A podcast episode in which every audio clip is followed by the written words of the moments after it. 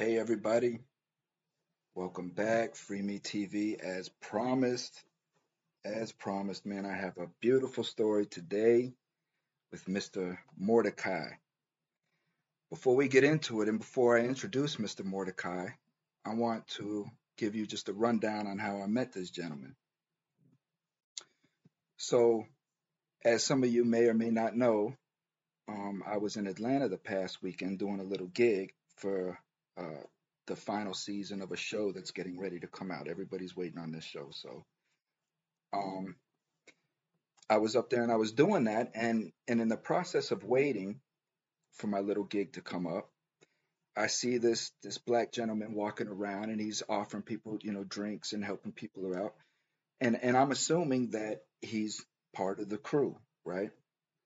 Now I'm there as an opportunist myself right? And that's all I'm thinking about. I'm not thinking about my podcast, nothing at that time. I'm thinking about, man, how can I get me some speaking lines? That's all I'm thinking about. So now I see this gentleman, right? And I'm walking by him and he speaks to me first about my Indian tattoo. Asked if I was Cherokee. I said, yes, sir, I was. And I kept walking. So now I'm in the bathroom and this gentleman comes in the bathroom and I ask him because in my mind now, I'm like, yeah, right. Now I'm going to get this dude and I'm going to plug him and I'm going to say, man, get me some speaking lines. Go holler at the people. You're part of the crew. Go hook me up, homeboy. So I ask him to break the ice now, right? I ask him to break the ice now. I say, man, what's going on, dog? I said, what do you do here? And what do you tell me, Mordecai?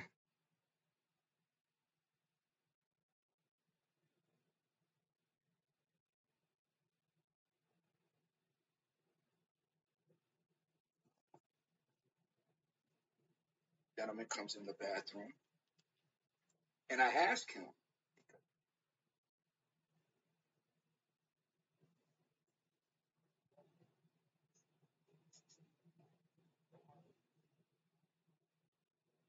I can hear you, but I don't know if they can hear you. That's what I don't I don't know. Okay, everybody. I believe I got it. I got it fixed. Mr. Mordecai, if you want to say something real quick so we can get a acknowledgement from the audience, they'll be so kind. Hello, everybody. Hello, hello, world.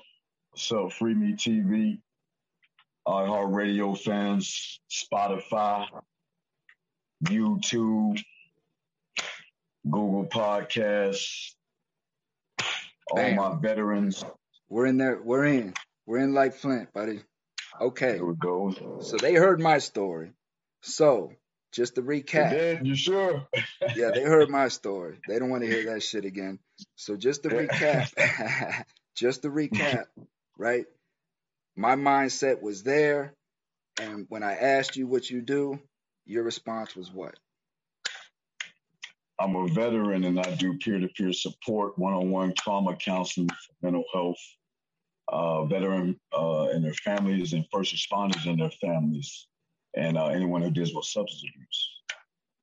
Uh, so I, I actually used the facility where Ozark was using the, the church hall. I used that same hall to do my groups and, uh, and counseling sessions in. So throughout the week, and then boom, we just went into you know sharing each other's testimony story, you know, just uh, sharing each other's life book, and here we are.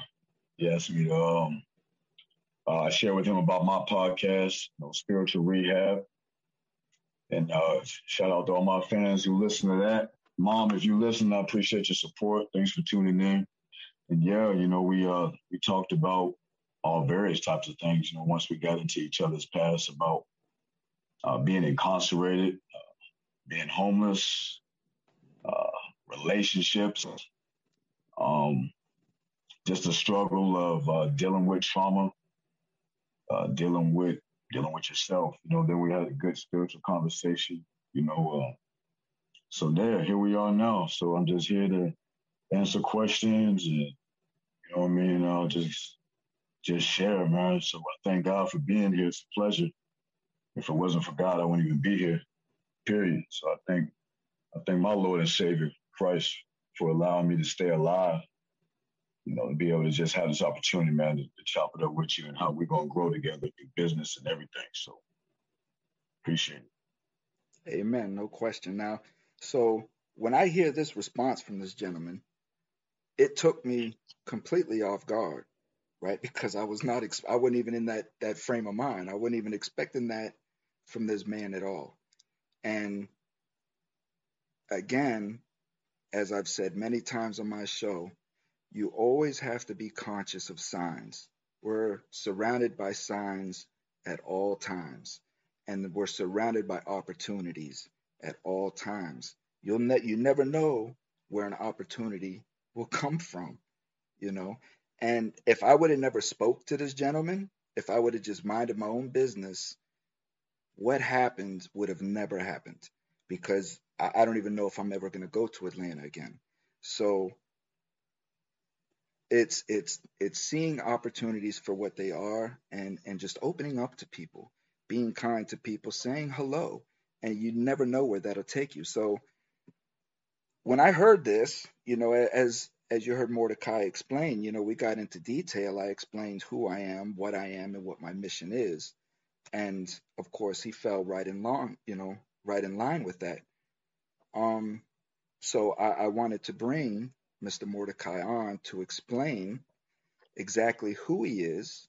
I have no idea what he's been through in his life, but I can tell that he's been through a lot of trauma. And I want that expressed. So I'm I'm going to be learning right along with my guests what exactly Mordecai has has done, what he's been through, who he is. So please start with your name. I mean, how, where does Mordecai come from? How are you named? What is it? How is it relevant with with your family structure and so on? Um, you know, I am I am just you know, first of all, I'm a child of God, like we all are, um, and um, but I'm a child of a, a minister. Um, my dad's an ordained elder, but I'm also a child of a, a combat veteran. Um, my dad did 20 years in the Air Force. Um, my mother, who um, is just a, uh, a brilliant woman who's, who does who does many things. She she taught me etiquette. She educated me um, before even being educated. Um, but my mom's a very spiritual woman as well, very God fearing woman. So where the name comes from is, you know, obviously, you know, from the book of Esther in the Bible. And so, uh, you know, just according to my dad, and, you know, between that, you know, that's that's the name that God wanted, as well as my mom, you know, wanted me to be a boy anyway when I was in her womb. You know, my mom, according to her too, she she almost miscarried me. So yeah, you know, that's where Mordecai comes from. And uh every lies a crown, I must say. But it's a worthy name to grow into. Uh, never really used to like it too much. Excuse me if I'm looking away. You know, the rain is beautiful today. I'm looking out the window while sitting here in my apartment, so it's a pretty cool setting. But uh, yeah, that's where it was. Now, as a child going through school, did you have trouble with that name? Since day one. What kind of trouble? Um, I'm the oldest of three boys, so shout out to my brother Eric and uh, my brother Ethan. Uh, my brother is actually doing uh, some long term time right now. He's been down 16 years in North Florida, uh, but I get to talk to him. So I just always want to make sure that everyone knows that I never forget him and I love him. Maybe one day, you know, my voice will reach the walls and he can always hear that. But we do talk, so I thank God that we're able to talk now. Um, so being, you know, the oldest of three boys, um, I mean, that's responsibility in itself. you know, watching out for your brothers, helping them when they get into trouble, taking the licks for them if you don't want to see them get the licks, giving licks. According to my name, I got bullied a lot. My parents, you know, we were very, very structured. Um, my dad was very stern and strict, sometimes a little bit overboard, but um, it's, it still made me the man who I am today definitely uh, had a part in making me the man I was able to become and being able to go into the Marine Corps and graduate, you know, and come out of that as well. But yeah, we always moved around a lot. We traveled a lot and in many different churches and watching my dad sing and perform and us performing and being involved in church. And also just always being the new kids in school. But it's one thing to be the new kid and then you're the new kid that, you know, your parents dress you, you know, for success. We were very casual with hand me down looks, but they very made sure try to make sure we're provided for and, and looked presentable, which there's nothing wrong with that. But it did cause us to be teased a lot. Um, and my name did cause people to want to just, you know, me get on my nerves. Um, thought they could push me around or thought whatever they think about when they hear Mordecai. It was definitely about messing my name up, calling me different names, trying to jump me in hallways because I was quiet, but I was nice. Um, but I was also very intelligent, still am. But a lot of different scenarios when you're moving from city to city. Um, I think the hardest times of a child was when I lived in Washington D.C. Short period of time, but a lot of that was a different uh, shock um, of, of, being a kid and being hated by your own. Mm. Um, when you think like I was going to D.C., first of all, we thought it would be the safest place to live because the you know because the president's there and you know the White House, all this. You know, we never saw any of that before, and we thinking we're going, and it was completely opposite of that. Um, very, very uh, being around a lot of angry, young, angry uh, black children like me. You know, we but we were we were brought up to be um, very universal, very universal in getting along with anybody. Definitely didn't understand what racism was because we didn't practice that.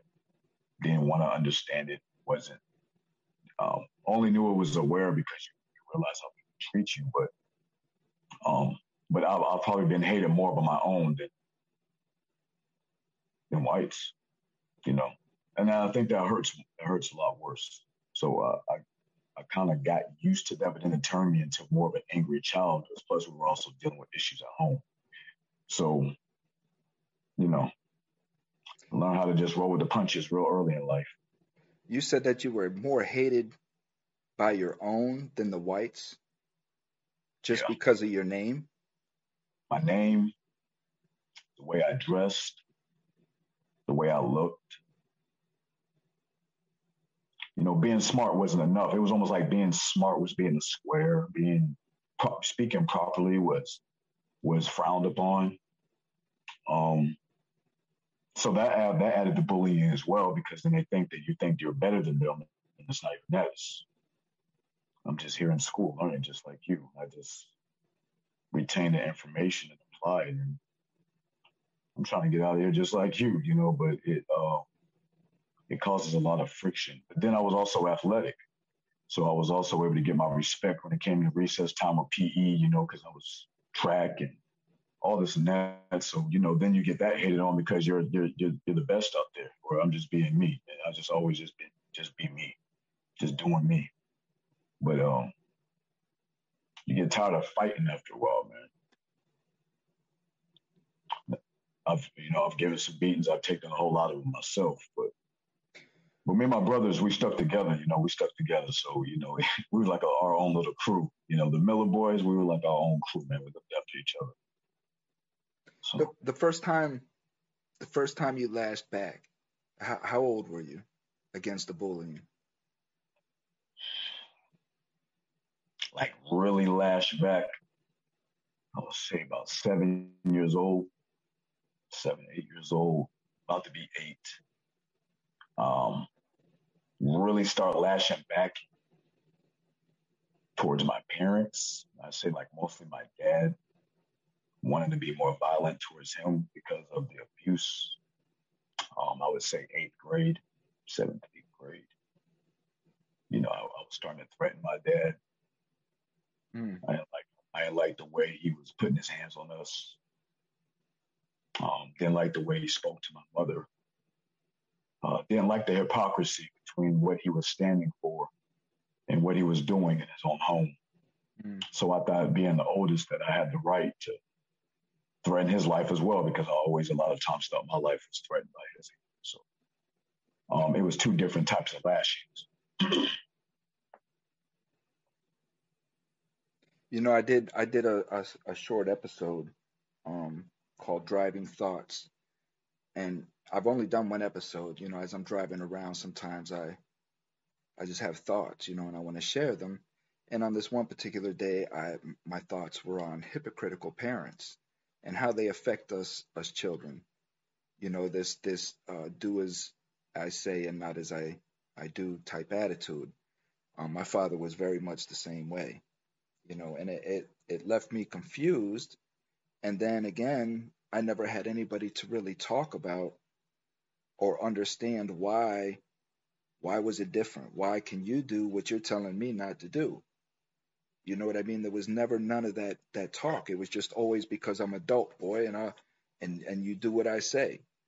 You know, and then later on I would just see him doing exactly what he told me not to do. So it was very confusing for me. You know what I'm saying? And it did drive anger in me. So I, I can relate to that. Yeah. Um.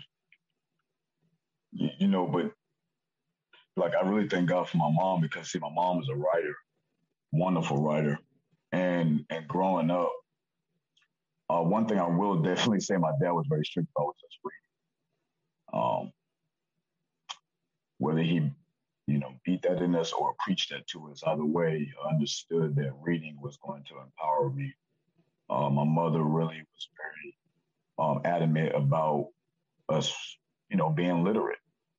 And um, so I always turned to like my notebook. I always turned to poetry. Um, that was like the best way for me to to really express myself. So uh, a lot of times that and then of course you know i mean i, I always really dig at least get the concept of praying mm. you know um, which even now when i'm going through what i'm going through right now it seems if you can get that down as being like a main coping mechanism then that'll probably keep you and it probably would have kept me from doing a lot of things i got into but being uh excuse me being being born militant and then going into the Marine Corps, the Marines the Marines really did a number on me. But uh, you know, there was there was always some positive out there. And then me and my brothers, man, you know, we had each other. You know, um, I thank God for my brothers. You know, they always made me feel important. Um, I know that they needed me, and I like it being dependent on and trying to do the best I could to to help them and talk with them and and uh, be there for them and protect them because there's something about being needed and appreciated as an older brother that really made me want to keep going.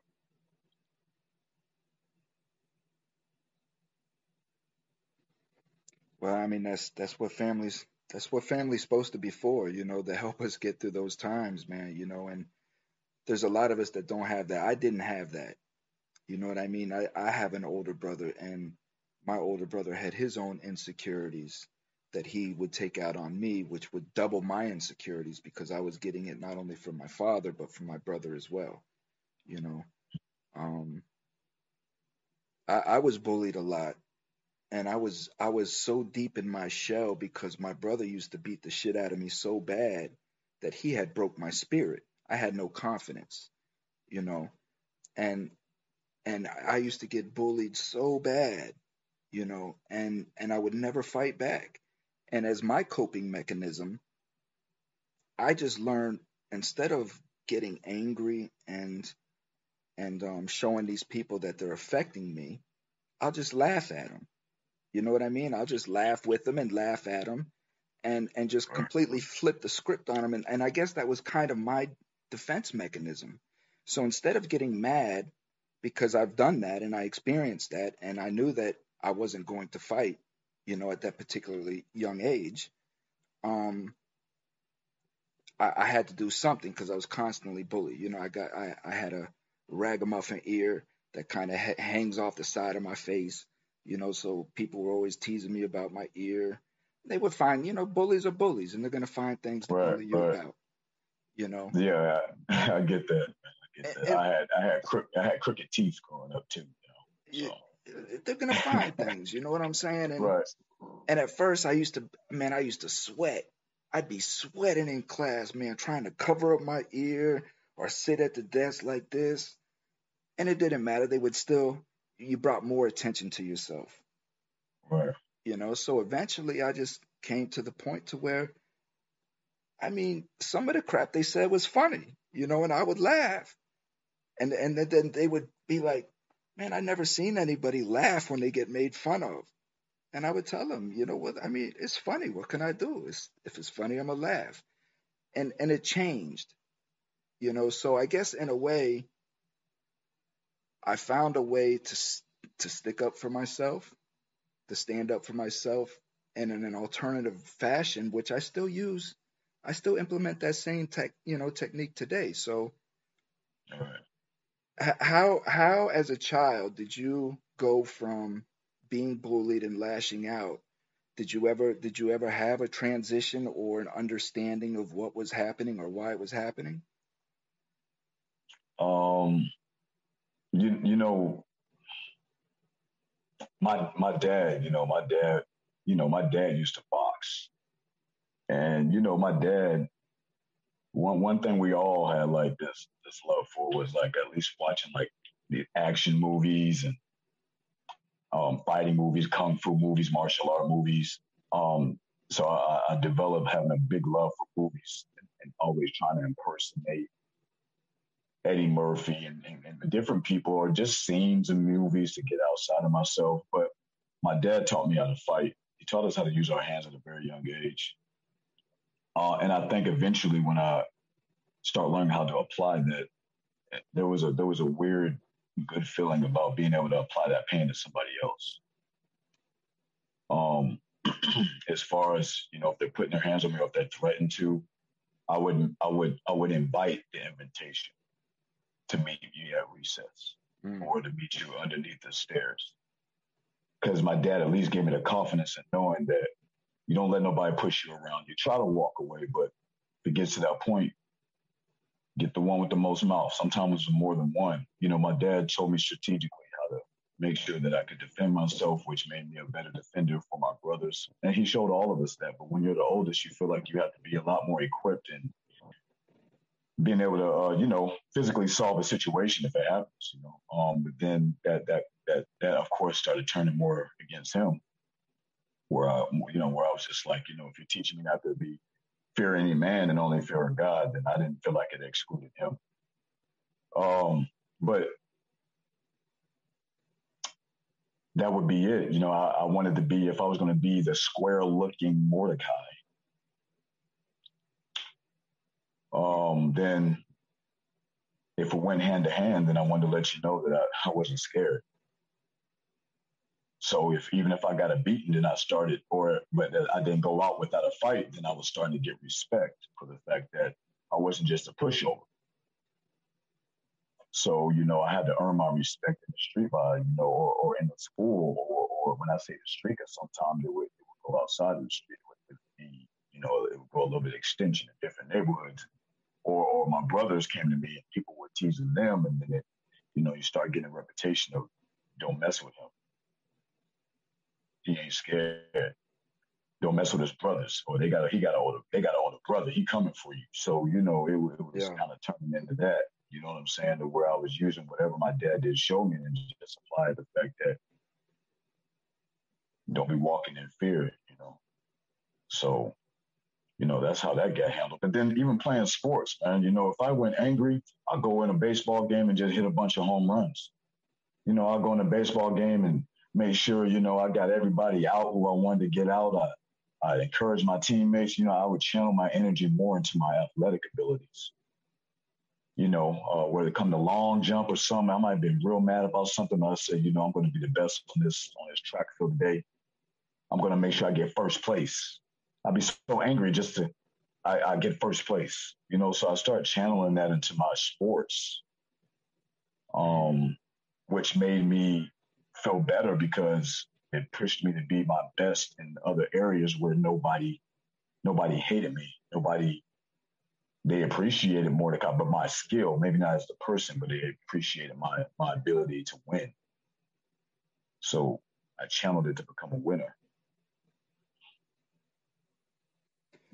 So, and uh, how would you describe your childhood in one word?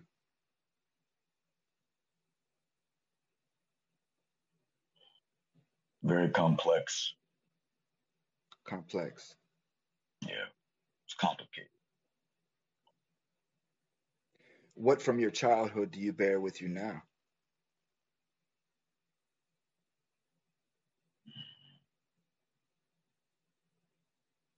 My relationship with God. Mm.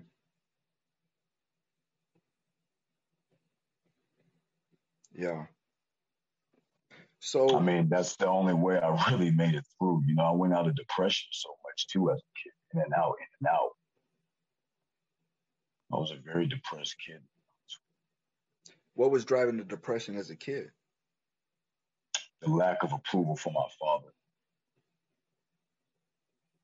That seems to be all our issues, man. Yeah. So now as an adult though, do do you still see it the same way that you that that it wasn't approval, but maybe it was that your father was just trying to make you tough because he knows what being a black man in America is? or was it yeah, something different? It. Um, well, also know my dad. He is a combat veteran. You know what I'm saying? My dad was a military police officer. He did many things in the military. You know, I find out more now as we're older and we do have a relationship and we're able to talk. Um, well, I mean, but obviously too, you know, my dad had PTSD. Well, strongly then. You know, I'm sure dealing with PTSD had a lot to do with it. He probably didn't have a name for it.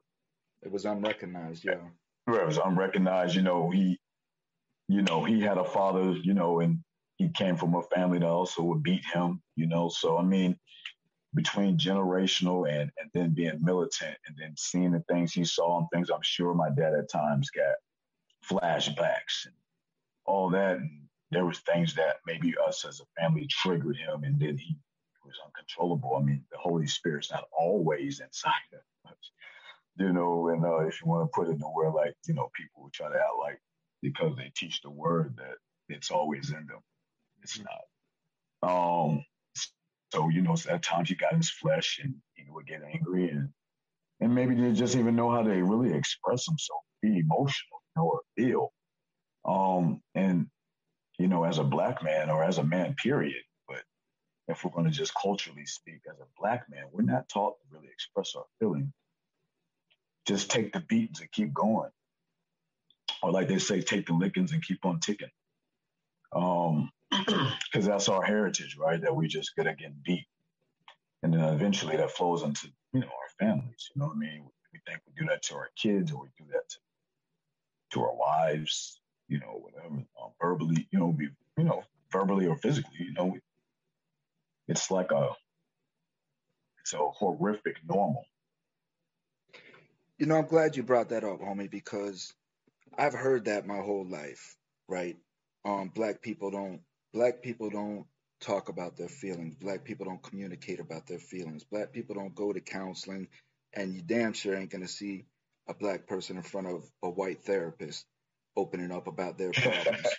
you know what I'm saying? So, right, you're you're taught this as a child that just suck it up, Buttercup, right? But now, how, how are you dealing with that? Because you're bringing God into it. So when when had when did God become noticeable in your life as as a figure that you could rely on to get you through some of these times?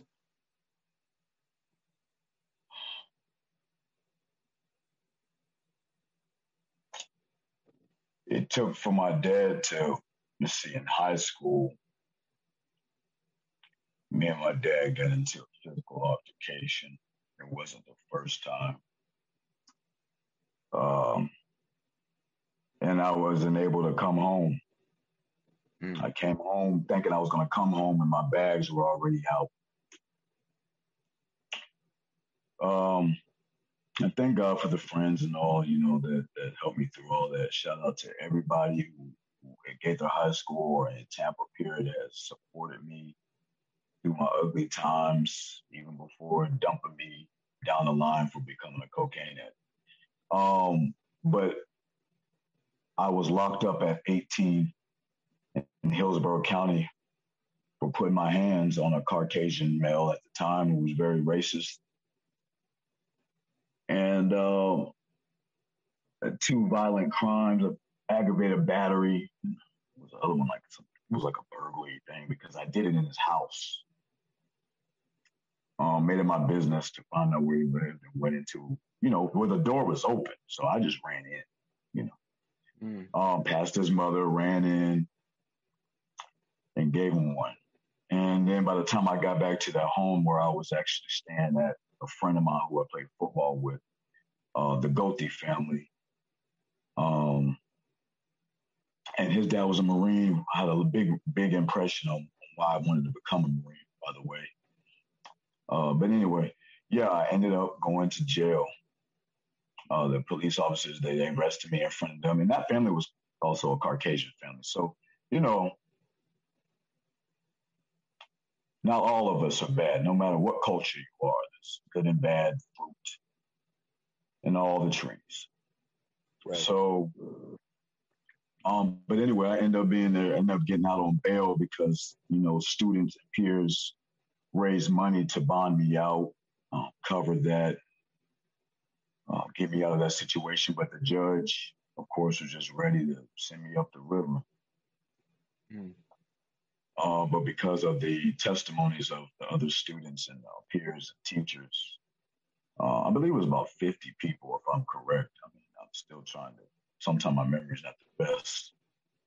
Uh, but I believe it was at least about 50 people, I think they asked about what kind of person I was. Um, so I barely grad, I barely, I barely graduated. Almost didn't graduate because of that, but I got me out of there. Ended up the charges got dropped. the white boy didn't even show up. Matter of fact, I never saw him again after hitting him. After I hit him, I never saw him again. Never saw him again. Not even a, not even for me to want, even later down the line, wanted to apologize to him for that. I never got that opportunity to reconcile.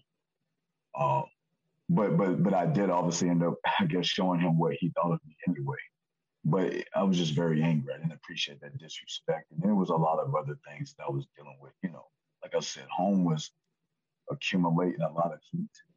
Um, I lost my scholarship that I for college that I received in sixth grade in Washington D.C. because my grades were starting to also drop. Um, just because of you know the effects of the household and, and me just stopping, just doing the bare minimum, didn't want to excel at the highest anymore. Just doing what, uh, you know, just doing the bare and also working a job, stuff like that. But I was locked up with a, a dude that was killed for murdering his wife. Mm. When they threw me in the cell with this other guy, my first cellmate was a Caucasian dude that killed his wife with an axe. And I was like, my God, how did I get here? Hmm. So, how old were you when you were confronted with that? You mean as far as being in that situation? Yeah. I was 18. I was 18 years old. Yeah, so, 18. so well, let me ask you this here. How would you deal with that situation now if you had an individual that was in front of you um, antagonizing you the way that that individual was that day? in a counseling session, just as calm as we're talking. If I was in prison and and it, and it was in a situation where it was threatening,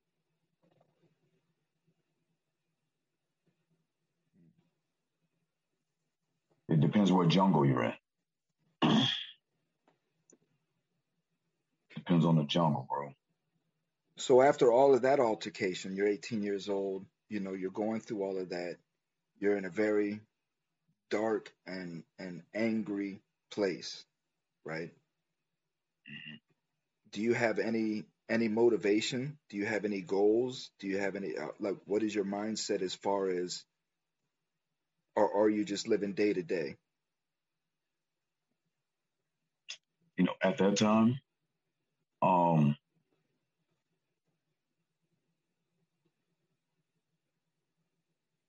I was just really lost. I didn't. Yeah, I asked God to to release me, but I also was asking God. You know, God, I was like, you you call me Mordecai, and look where I am. Um, I don't blame this on my dad, even though I was mad because I was like, okay, well, maybe if I wasn't kicked out the house, I wouldn't be doing crazy stuff. But it, you know, it, it, it was so many different thoughts.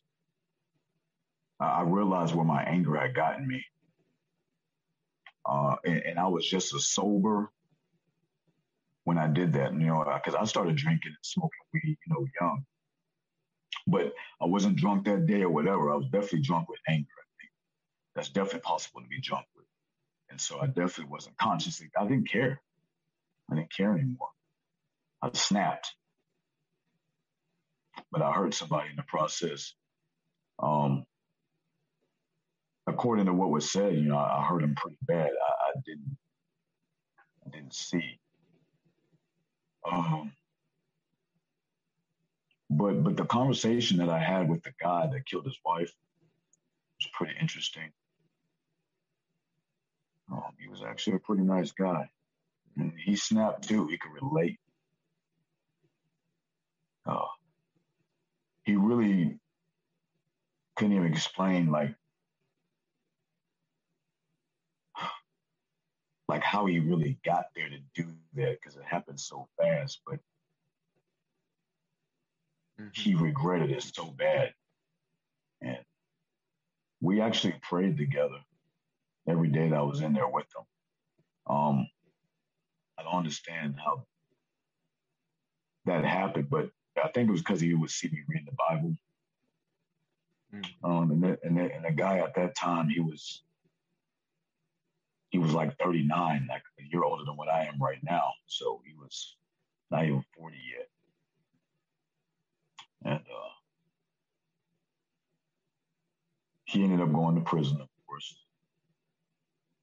But he told me that I was going to make better decisions and do better in life, and that at least I had people, you know, and peers that were trying to help me. But I also remember my dad coming to visit me and asking me what I was going to do with my car. I was like, dude, what I'm going to do with my car? That you coming to visit me, asking me about what I'm going to do with my car, and and here I am thinking that you're actually going to come talk to me. Right. And tell me that it's going to be okay or maybe even you, you know what I'm saying, apologize for putting me out, something. But he was worried about your car. He was worried about like my car, where it was going to go, like who was going to have it, you know, whatever. Mm. Because, you know, too, I, I was on the, his insurance or whatever. I was paying it, you know, I was paying him and all that, but I didn't, I ain't, I ain't give a damn about that. you know what I'm saying? Like that's, I'm like, dude, I'm locked up. You know what I'm saying? Like, what you even visiting for, really? Man. So how long were you locked up then? Uh, uh, I stayed in there for about like two two weeks, and I was bonded out. Almost two weeks, I bonded out. They came up with like twenty five hundred and twenty five thousand was my bail. Mm-hmm. Um, and and then a friend of mine whose dad was pretty well, not pretty, but he was rich, and he ended up taking care of the rest of my collateral cash, mm. and and then ended up sending a limo for me to get out of jail with my friends. But then they had a big shindig at his mansion and stuff. It was cool, and I guess I just also made a good impression on his wife, who used to volunteer and work with in the student affair office. You know, so shout out to the Malou family. They were a blessing in my life. You know, I, I, I didn't even know his dad. I knew his son. Well, I knew of his son, but I really knew his wife because we just connected about conversating about just life and everything. And he said, "My wife told me I had to get you out of here." Mm. So, um, you know, that was that was that was God right there, of course. Did you recognize that at that time? Yes, I did. Yeah. I did. So at this time, you already had an affinity, you know, with with God. You already had a relationship. Um, But but so how how did that? Where did that spawn at? Where did the relationship actually spawn at? Is what I guess I'm trying to. Was there an incident, or where was it that, or was you just always was your family just raised that way to just always believe in God? My parents always told me that I needed to believe in God and believe in Christ and His power and His walk, and to know God for yourself. That they weren't always going to be there for me, of course, and that throughout life you be in situations where you will have to really get to know him.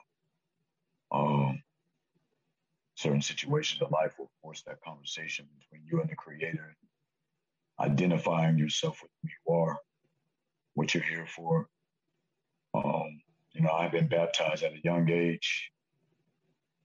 I, I didn't really understand that. I, I, really felt like when I did that, it was not because I understood that that had to be the process of salvation, but I did it also because I was told to. Yeah. I didn't understand like even what happened to me when I received the gift of the Holy Spirit. I didn't I didn't understand it. I didn't understand it. I didn't understand that it, it was even a gift. I just it happened and I was like, okay, you know. But I think again where I've been uh, I got locked up in Cobb County for uh, terrorist threat. I got into an altercation with some police officers because in between that sandwich of going to the military, being discharged honorable from the Marine Corps, and and then um, uh, going into depression, start getting into drugs real heavy. Um, and I was definitely I was also promoter of clubs and nightlife, but really getting the drugs heavy. And I ended up slitting my wrist in my father's house in his bathroom um, which was more on purpose. And that still didn't really work the way I thought it was going to. But I also didn't want to live anymore anyway. Um, I was dealing with those type of thoughts and not sleeping well, having flashbacks. So, um, even stemming from all the way from boot camp, you know, just a killing mentality I didn't want to have anymore. Um, with that type of switch, I'm an 0331 machine gunner infantry. So uh, just learning how to be trained to kill somebody in different ways is a crazy way of thinking. And then you mix that with being angry. It's like the default of how you want to handle every situation. And I ain't really like that type of thinking. So I just didn't want to live anymore. And but that's what brought me to Atlanta, where my mom was actually staying in Marietta at that time. Mm-hmm. She wasn't aware of my usage in cocaine. She was aware of, you know, my drinking and, and smoking weed, but she wasn't aware that I was doing powder. Even before she, when she came to visit me, when she was going through some things herself to get away, she came down. I was actually even selling it for a little bit, not like on no big scale, but selling it to make it a party favor at times for me and dealing with females or or just because I knew people like to party and they like to have it, and I got caught up in it. And she didn't know that, but when uh, she came and got me, I was out of rehab. I got out of rehab.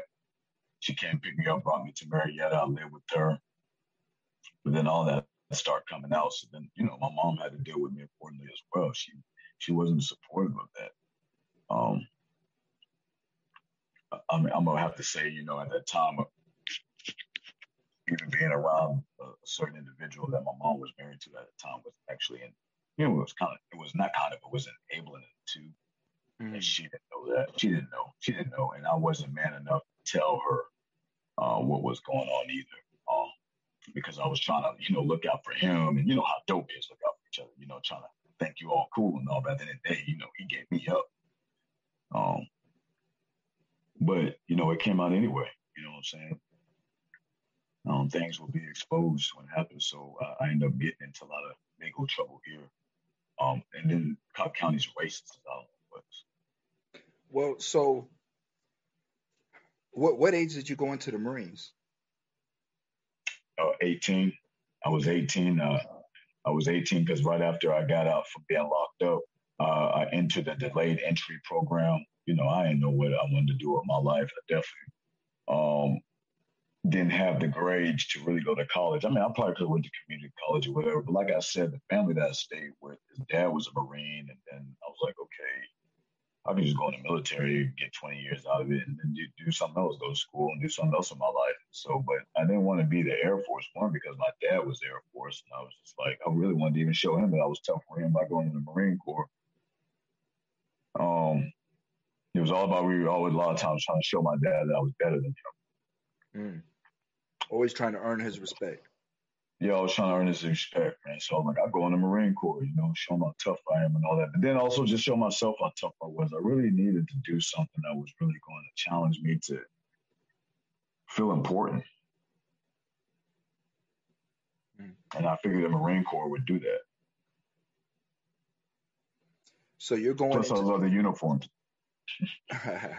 so you're going into the Marine Corps, right? To to prove a point um, of respect to your father. Uh, you're going in um, depressed, uh, unsure of yourself, and that's crazy. My dad was calling me while we're doing the show. oh yeah, yeah. Who knows if he's watching or not? Shout out to you, Dad. Love you, man. I don't know if he's watching. That, we we spoke. He just tried to call me. That's crazy. So Heck yeah. So yeah, you're angry. You're you're you're volatile, and you're going into the Marine Corps. Um, Tell me about boot camp, man. You go in and break it down to me, brother. What's the Marine Corps like? What's it like going to boot camp in the Marine Corps, man? Is it like that movie? What oh, was the movie? Uh, what's the movie? Uh, what's the movie?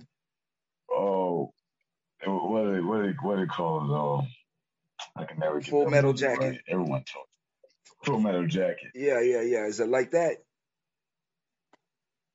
it's yeah, I mean it's crazy. It's, it's it's they did a decent job, you know, about about, about putting that in the merit uh, in the movies. Um, you you definitely do get people that are. I mean, of course, some of it was still Hollywood, you know, but um, but as far as the intensity and and people wanting to either kill themselves or uh, being broken to where they want to quit. Uh, yeah, Dad was just complimenting my post on the other day. Um, it was Tell them about the show, bro. man. Tell them about the show. Tell them, tell them to tune into the show, man. Send them the link. Send them the link to the show. Let me see. I wonder if, if uh, let me see. Let me see. Get him on the show so he can hear you, man. Hold on, man. Other people, for some people, a whole bunch of people are now asking me about. Yeah, you see, mom, what she saying? She ain't saying nothing. She quiet. She just listening. She's saying a whole lot. She just ain't typing. She just ain't typing. She'll do it. Um, yeah, she just ain't typing. But you know, I, I love my. You know what? I, that's why I really love my mom. I think you know if it wasn't for like. I mean, even when I was like in these in my dark times, and I'm gonna get back to what you were saying about the boot camp, but my mom was always there, man even even though at times like I had got mad at her because I thought like she should have took up more for me when like Kennedy getting kicked out. But my mom was just very respectful for marriage and maybe she was even, you know, a little scared of my dad maybe. Um it was just like, you know, hear the head whatever he said goes, you know. Uh, and I, I could never really blame her for that. So I, I couldn't stay mad at my mom long. I, I was for a little bit, but you know, I get it. I get it. And and I got it young. You know what I'm saying? And and, and my mom, anytime she beat me, it was just because I deserved it. you know what I'm saying? So it wasn't like she just wanted to abuse me and she didn't she she just hey, it was just telling her mama had to get you behind. Yeah, yeah. Um but but as but as far as being there for me, you know, get me out of rehab and not judging me and not making me feel like that I still wasn't like a worthy son. Mm. Um she she's just always has been encouraging, always good for a hug, always good for for um for um compliment me. Good just job, Mom Dukes. Good yeah, job, man. You know, good job, Mom Dukes. Good job. Me tell me I'm handsome when I was ugly. Uh, you know, uh, promoting me to be a model. You know, my mom really pushed me to get into modeling. I did that for a few years too. You know what I'm saying? That that changed me for for the better, for the good. That was good for my confidence too as well. Yeah. You know, my mom always believing that I could be in the entertainment industry or somewhere, not just because of personality, but just because of look and thought, you know, was, I could be, get paid for being presentable and, you know, I try to keep my body up and stuff. So she just always found something good to say about me, not to make me feel ugly, even when I was always trying to be ugly to myself or feeling that way. That's beautiful, so, man. That's what moms do, um, man. Good moms ones. know. Moms know how hard this shit is. Yeah, she she definitely does. So so boot camp. But yeah, so boot camp. Yeah, I, I say boot camp. First of all, the getting yelled at, you know, it, it it was it bothered me, you know, and it triggered me. It made me think of my dad a lot. But that also is what pushed me to make sure I passed. Because my dad, he liked to yell, you know. He liked to yell a lot. Not just because he even went on the on the pulpit or preaching, but he, he liked to yell. So I mean, even in that aspect, you know, when they would get yelled at, but they're very intense with it, and they will call you everything in the book to try to diminish you to keep you from performing.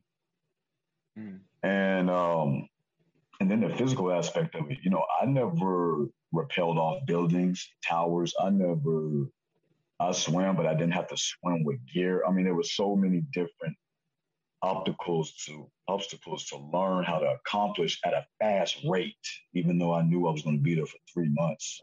Mm. Uh, with with barely having anything, you know, the bare minimum of food and and and you know, it's just another intense way of surviving. Um, you know, I, I, I saw people in there even, you know, that died because of intensity on their body, or maybe they weren't in good health and they got through. However it was, it was an intense level of stress, which was how life can be. Mm. Very stressful, you know, but so so a lot of times I I, I, I compare life in boot camp to even just give myself the confidence that I can get through it. Um, but but I got funny stories about boot camp, and I wouldn't tell, I wouldn't care about talking about it now because they can't like indict me or nothing about it. But you know, just to have something to eat, you know, there was a lot of people that would try to get caught in going inside the chow halls late at night, like really using the skills you're learning to break into a chow hall and, and get food. Um, I was woken up one night with a cheesecake, and I wondered how that happened and then I partook on that. What do you mean you was woken up with a cheesecake? I was woken up with a piece of dessert, bro. You don't have that's like the stuff that the drill instructors eat and everything like that. You know what I'm saying? When when they eat food, we we were eating. We definitely weren't eating cheesecake and, and cookies and and and Subway sandwiches and Krispy Kreme donuts. Okay. Unless you stole, unless you stole it. And you know, in the military, you know, stealing's just not allowed, bro. Right. But um, couple of my recruits at that time were were waking up in the middle of the night and and paying fire watch to to count them as being counted for. And they were you know technically going into the chow hall and stealing food to eat late at night because we weren't eating. We weren't eating like that. We were eating but we were we were nibbling you know what i'm saying? So we were hungry. I mean hungry hungry hungry enough to do what eventually i ended up doing myself. Mm. so um, I, I, did engage in that type of activity to, to feed me and the other recruits, but I, I, I we started paying for it because uh, started gaining weight,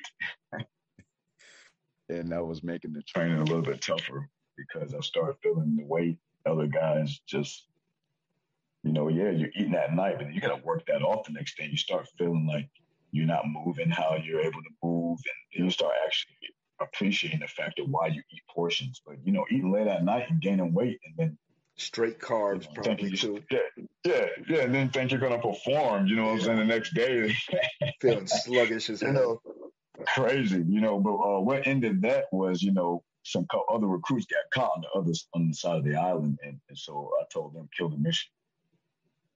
Mm. Say kill it before we get caught. And you know, I would, you know, they respected me. You know what I'm saying? I, I was a leader in boot camp anyway. I was I was squad leader for a while. At that time, I was actually squad leader, but I wasn't squad leader when I graduated. But uh, I got uh, PFC real quick in infantry school. But um, you know, I told him I was like, "This is dead. Forget about it." You know, everybody was just gonna work. Keep finishing this out. you know, it was fun while it lasted. But if we don't stop now, we're done. And I, and I didn't want to be booted out and, and walk in that type of dishonor and, you know, piss my mom off or anything like that. You know, if, I, if that had happened, you know, me coming home like that, you know what I'm saying? Like getting kicked out of boot camp because I wanted to steal Krispy Kreme donuts and cheesecake at night, you know. Is this the first time that you're really away from home?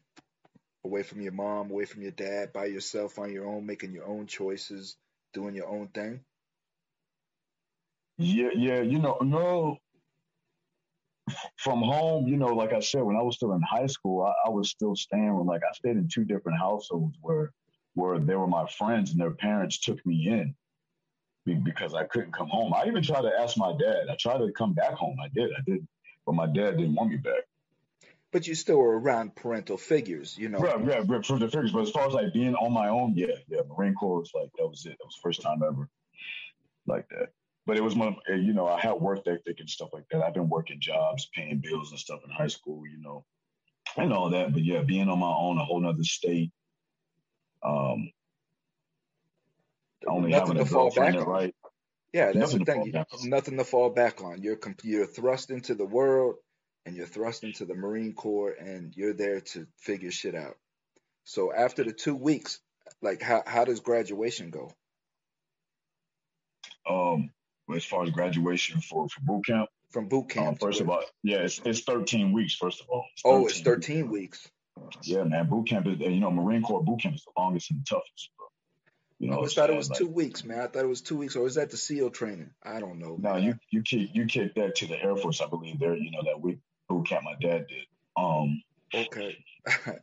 you know, um, I, am not sure about the Army. You know, shout out to my dad, my other dad. You know, William Van Hooks, Army veteran. You know, so I'm not sure of their length of time either, but I, but everybody knows the Marine Corps boot camp. Thirteen boot weeks. Camp okay. 13 weeks. Yeah. But that graduation was, you know, hey man, that was I earned that. I earned that every inch of it, every blood, sweat, and tear of it. I earned it. I earned that. You know, I always wear that experience.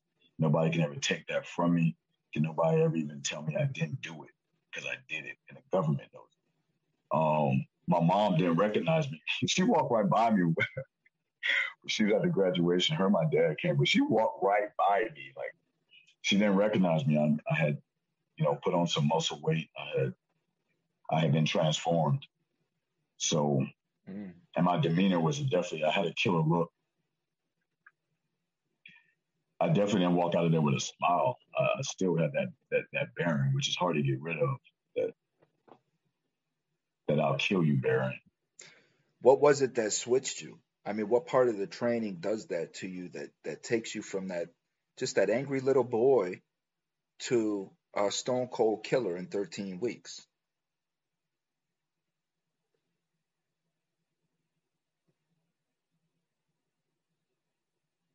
I think it's when you get pushed so far that you really think there's no other choice but to understand that this is it and I'm not going anywhere. If I don't learn this, I'm not going to get out. If I don't learn this, I'm not going to survive. And there is also a possibility that I can die in here. There is that possibility. It's the same. I mean, that's see, that's the same. That's the same because, mentality. You know, yeah, and, I, and and the thing is, is I caught pneumonia. You know, I almost didn't graduate there because I actually ended up with walking pneumonia at boot camp, and I had bed rest for like a week.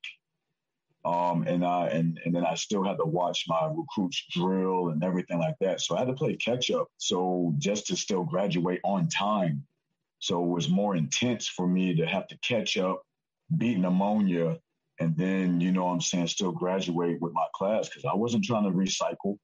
I wasn't trying to Nah. And, and at the end of the day, it's something it's something about being you know being willing to accept that you know I will not be broken. And and even if I am, I'm not going to let anybody know. I'm just going to rise above that. And, and that uh and then if God put me there, then that means I could do it if my feet landed on that island, it's because I was meant to graduate.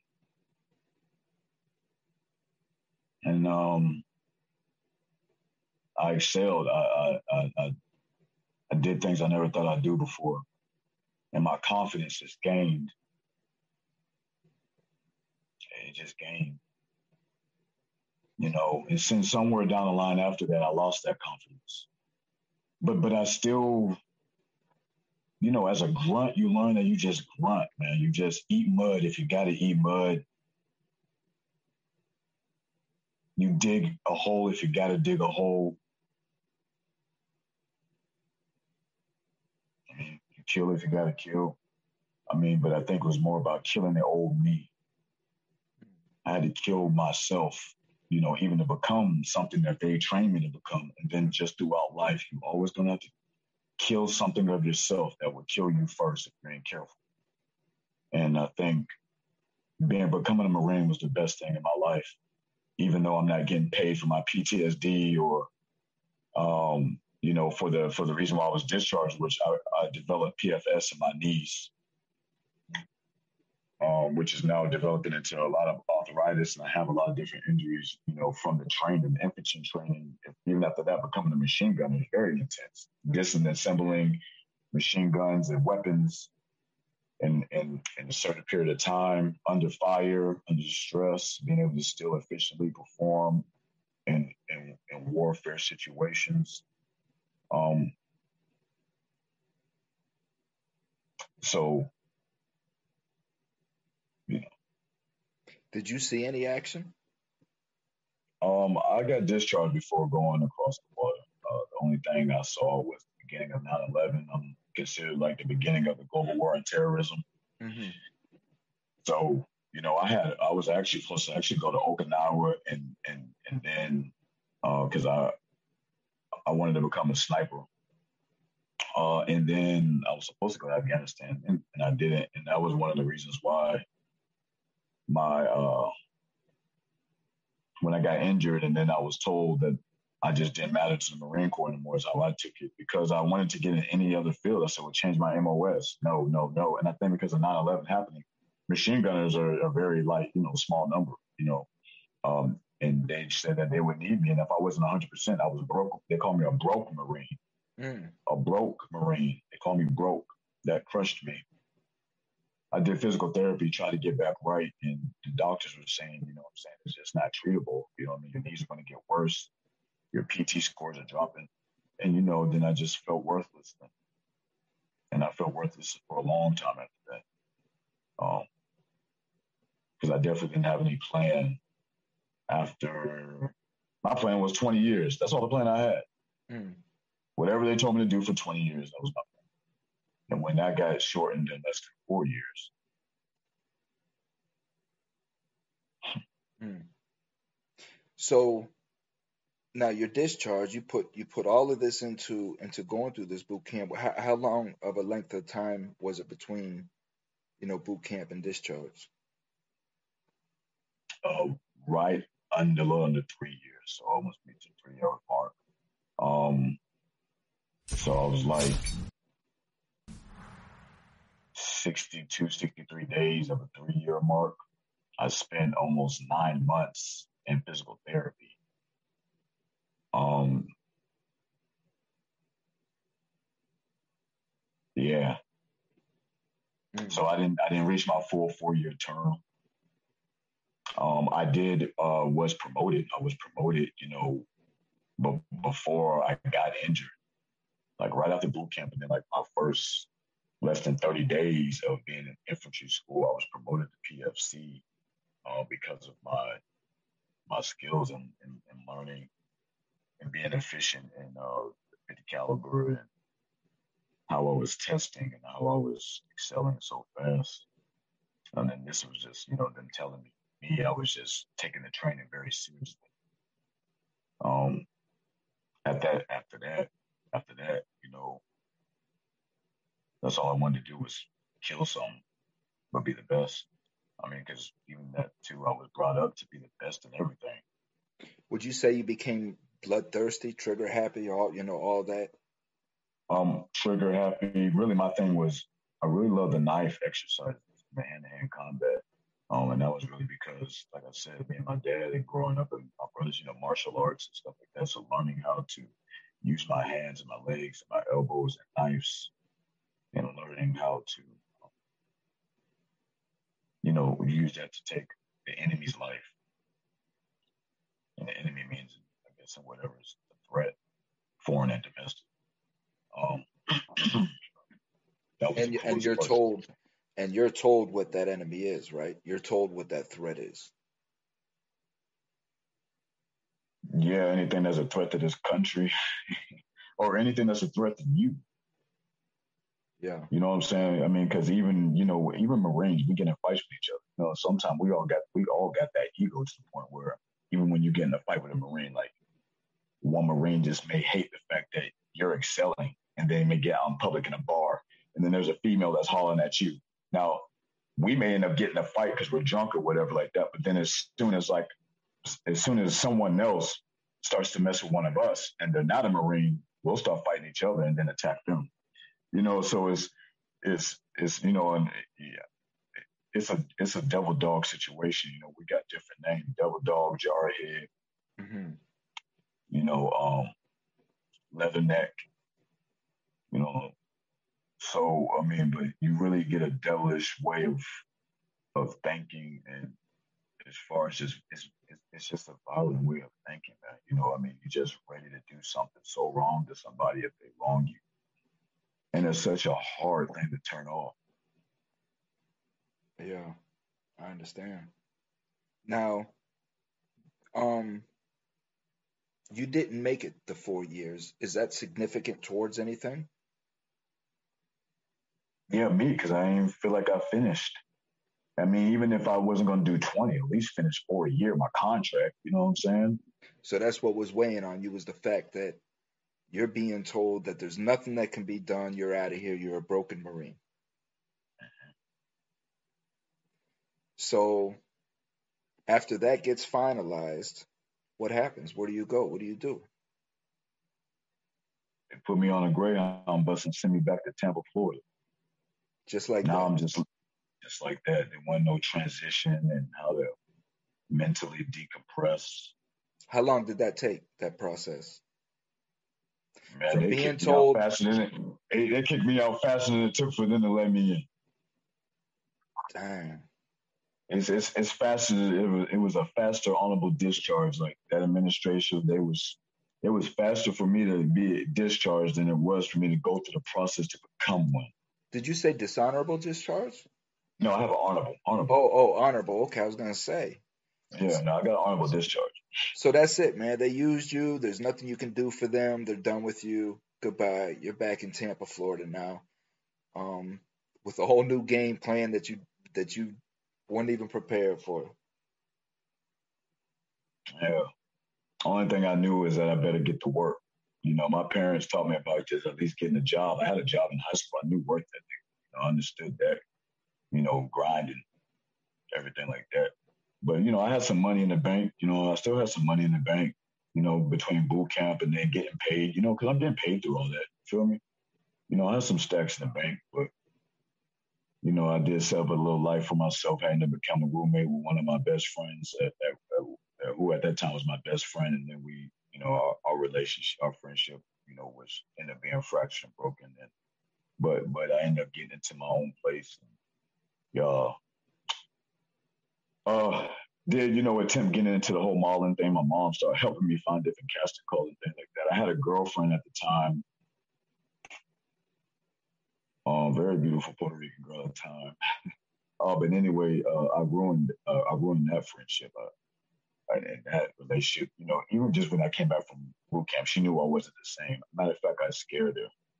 I scared her because I couldn't sleep and the things I was saying in my sleep and stuff like that.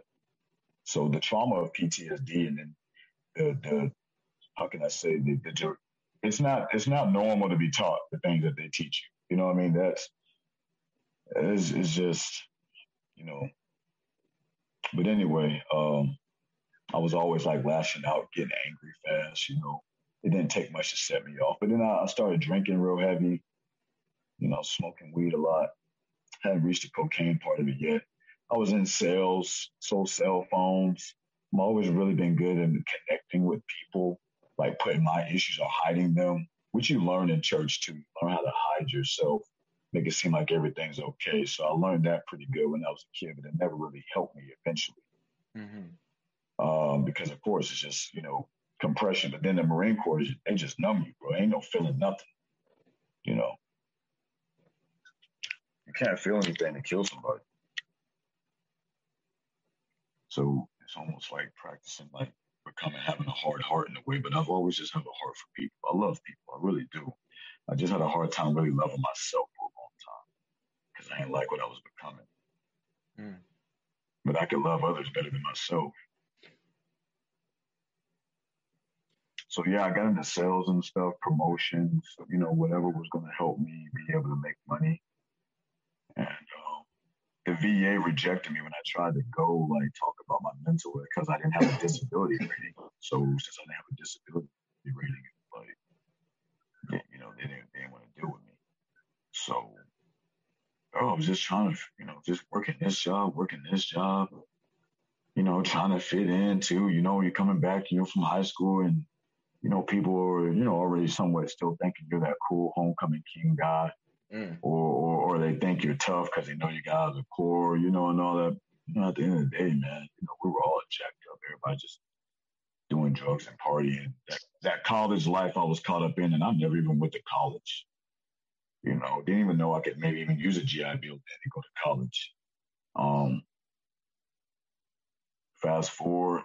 Well, that's that, know, that that was my question. Like, they the military, as they're putting you out, they didn't offer any solutions. Hey, listen, man, this is available to you. Let's no get you into this program. Nothing. Just uh, nothing. Mm. Nothing. and you know, when you come home, man, you're just another nigga, man, at the end of the day to society. I'm gonna say that straight up. They send you home like a prisoner. I mean, that's how they sent. That's how they sent. It's the same. It's the same way, bro. They put me on same a bus way, and sent my ass to Tampa and told me good luck. same same thing. Hope your DD two fourteen works for you, there, buddy. Yeah. You know, because they don't treat you honorably when you get out. You know, when you sit down in an interview, man, and someone asks you, "So what? What did you learn from the military that can help you apply for this position?" And you're like, Oh man, you, you know. I can show say, you. Oh, I can show you better than I can tell you.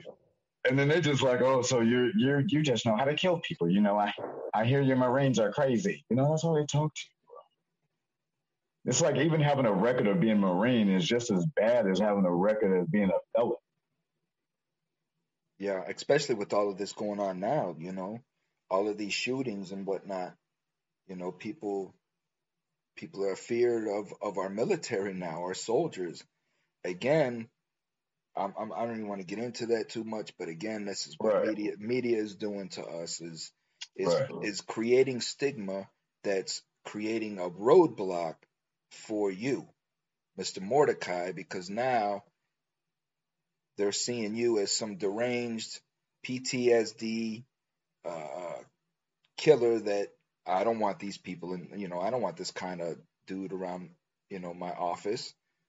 You know, what happens if if he's not doing his job and I have to let him go? I don't want to go let this guy go. You know, so they'd rather not even put themselves in that position. You know, right. and they'll smile in your face and say, "Well, we just, you know, we think that you're not suitable for you're not you're not a good time. fit. You're not a good fit. You know, you're not a good fit. Yeah. So, how is your confidence level at this time? I mean, do you still feel like you could succeed and you could still move forward, or are you just getting to the point to where you're like getting just completely discouraged? Um, you know, at that time it was just, you know, excuse me, I'm just gonna get up a charge here, but yeah, of course I'm getting discouraged, man, and then still, man, trying to look to see how my pop can help. You know? You know, I, I I watch my I watch my dad right. This used to like just really upset me. I I watched I watched my dad like and and then he would brag and talk about well I don't know if he was bragging but you know to me I take it as bragging because whatever you say that you were doing for other young men you weren't doing for me. Mm. So you know being a mentor and all and doing all this other stuff and you got a son right here. Matter of fact, you got three boys. Mm. So tell me about the cocaine, man. When when did the cocaine start coming in and affecting your life? Uh, you know, like I said, being in the scenes of um let me make sure I pop this right. Be- Being being in the scene of uh, um, you know, that nightlife, man. And, and and and and for a long time I wasn't dealing with that. You know, I even see people do it now. When uh, I was just, you know, eventually I turned into that go-to guy. If you have my number, uh, you know, just being able to connect. You know, hey Mordecai, I, I, you know anybody that does this? Yeah, I got you. Here's your number. Tell them I sent you. Uh, hey Mordecai, can you hook me up? You know, you know, if I did something, cell phones or wires or whatever, yeah, I could hook you up. But even if it was like, hey, after a while, turning, hey, what club? Which, where you gonna be at tonight? What, what kind of specials you got going on? Hey, hey, well, can you? You ain't gonna be there tonight. Can you still call the club owner and tell them to hook me up, VIP? You know, ooh, yeah, yeah, yeah. Tell them I sent you. You know, what's up? He'll give you a special. You know, tell them to put it on my tab, even though I wasn't there. Or after a while, then too, hey, wait, Mordecai, where, where, where can I get the best weed, bro? Um, and then eventually it turned into, you know, Mordecai, where can I get the best coat? Mm. Um, and even though I didn't do it, you know what I'm saying, I knew where to get it. And then eventually, you know, my, mine's happened more in like a, a sexual type of episode where, you know, it was just, it was tempted to me from a female to just do it off her body. And I thought it was just going to be one time just to have a fun night. And it turned into a deep hole, but it was a fun night. Well, cocaine's fun, you know, and I- and I'm not, you know, I'm not again, I'm not putting it out there as as something to do. I'm not To glamorizing it. glorify, yeah, yeah, yeah, You know yeah, what I yeah. mean? But but I am a firm believer again in responsibility and knowing what it is exactly that you're getting into and understanding what it is and responsible use. But we don't do that when we get into the drugs because there's no education there. We're not educated about it in school. We just see it periodically and we learn about these things as we go, you know, and Yeah. cocaine is And then you know you hear about it. You hear it about you hear excuse me. You hear it about it too, like in the music and everything sure, you listen to and all that. And just then they make it sound like yeah. it's fun. Yeah, they make it sound like it's fun. And then you know you see people doing it like oh they're like they're having a good time. You know what I mean? And all that. And and then really to be honest with you, I was looking for something to numb me a lot better than weed and drinking. That's that wasn't strong enough anymore. Right. And and that's that's the the perception is that these people that are out ha- having fun while they're high on cocaine or whatnot, they all have issues that they're getting away from, you know. Right. And it's I guess maybe that's that's the difference. Like understanding, you know, okay, I had a night of fun, but I can't get sucked into this because I can't just run from my problems every day, you know.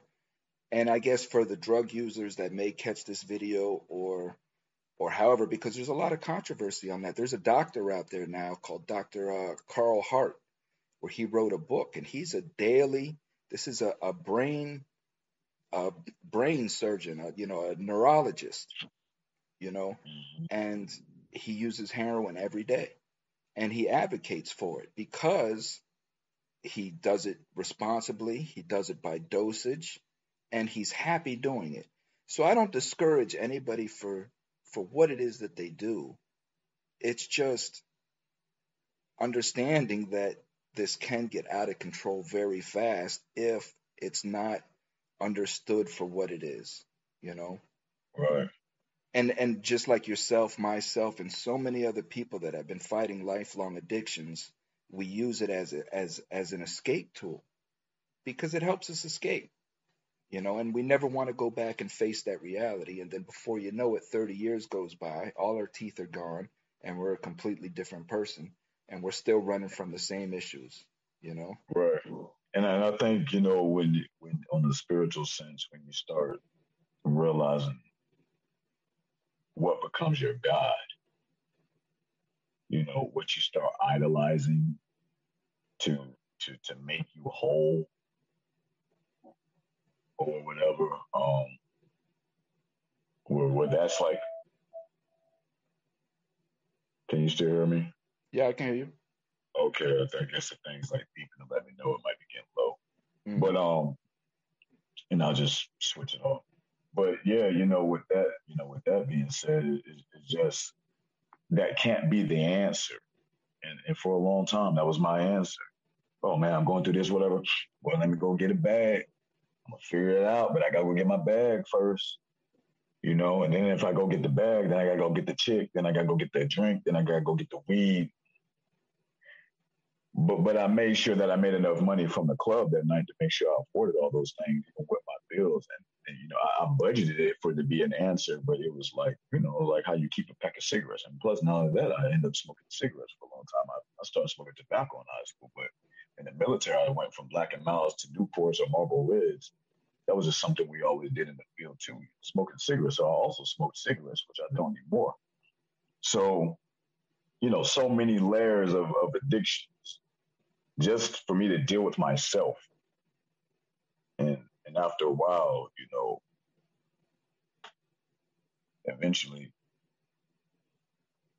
you you gonna hit a different bottom.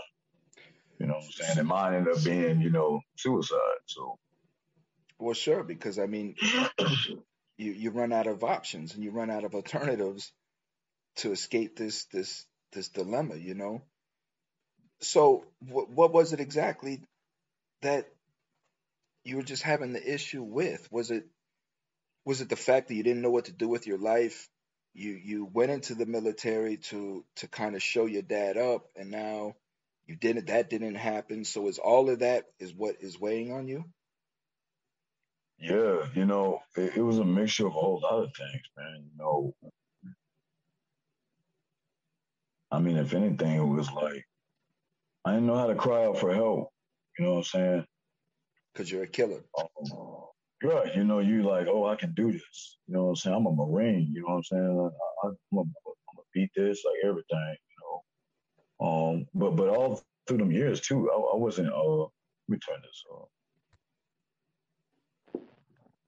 Can you hear me? I can't hear you. All right. Yeah. So I, I wasn't. I wasn't praying at all. Like when I like even reminisce and I think about it, and I can literally now see like a the the the those times. Mm-hmm. There was like no communication with God at all. Like honestly, none. I like I would barely even pray for my food. Um, and I and I and I see that once down the line, like say when I got to Atlanta and I got locked up in Cobb County, um, and this wasn't the time that ended up sending me down to prison, but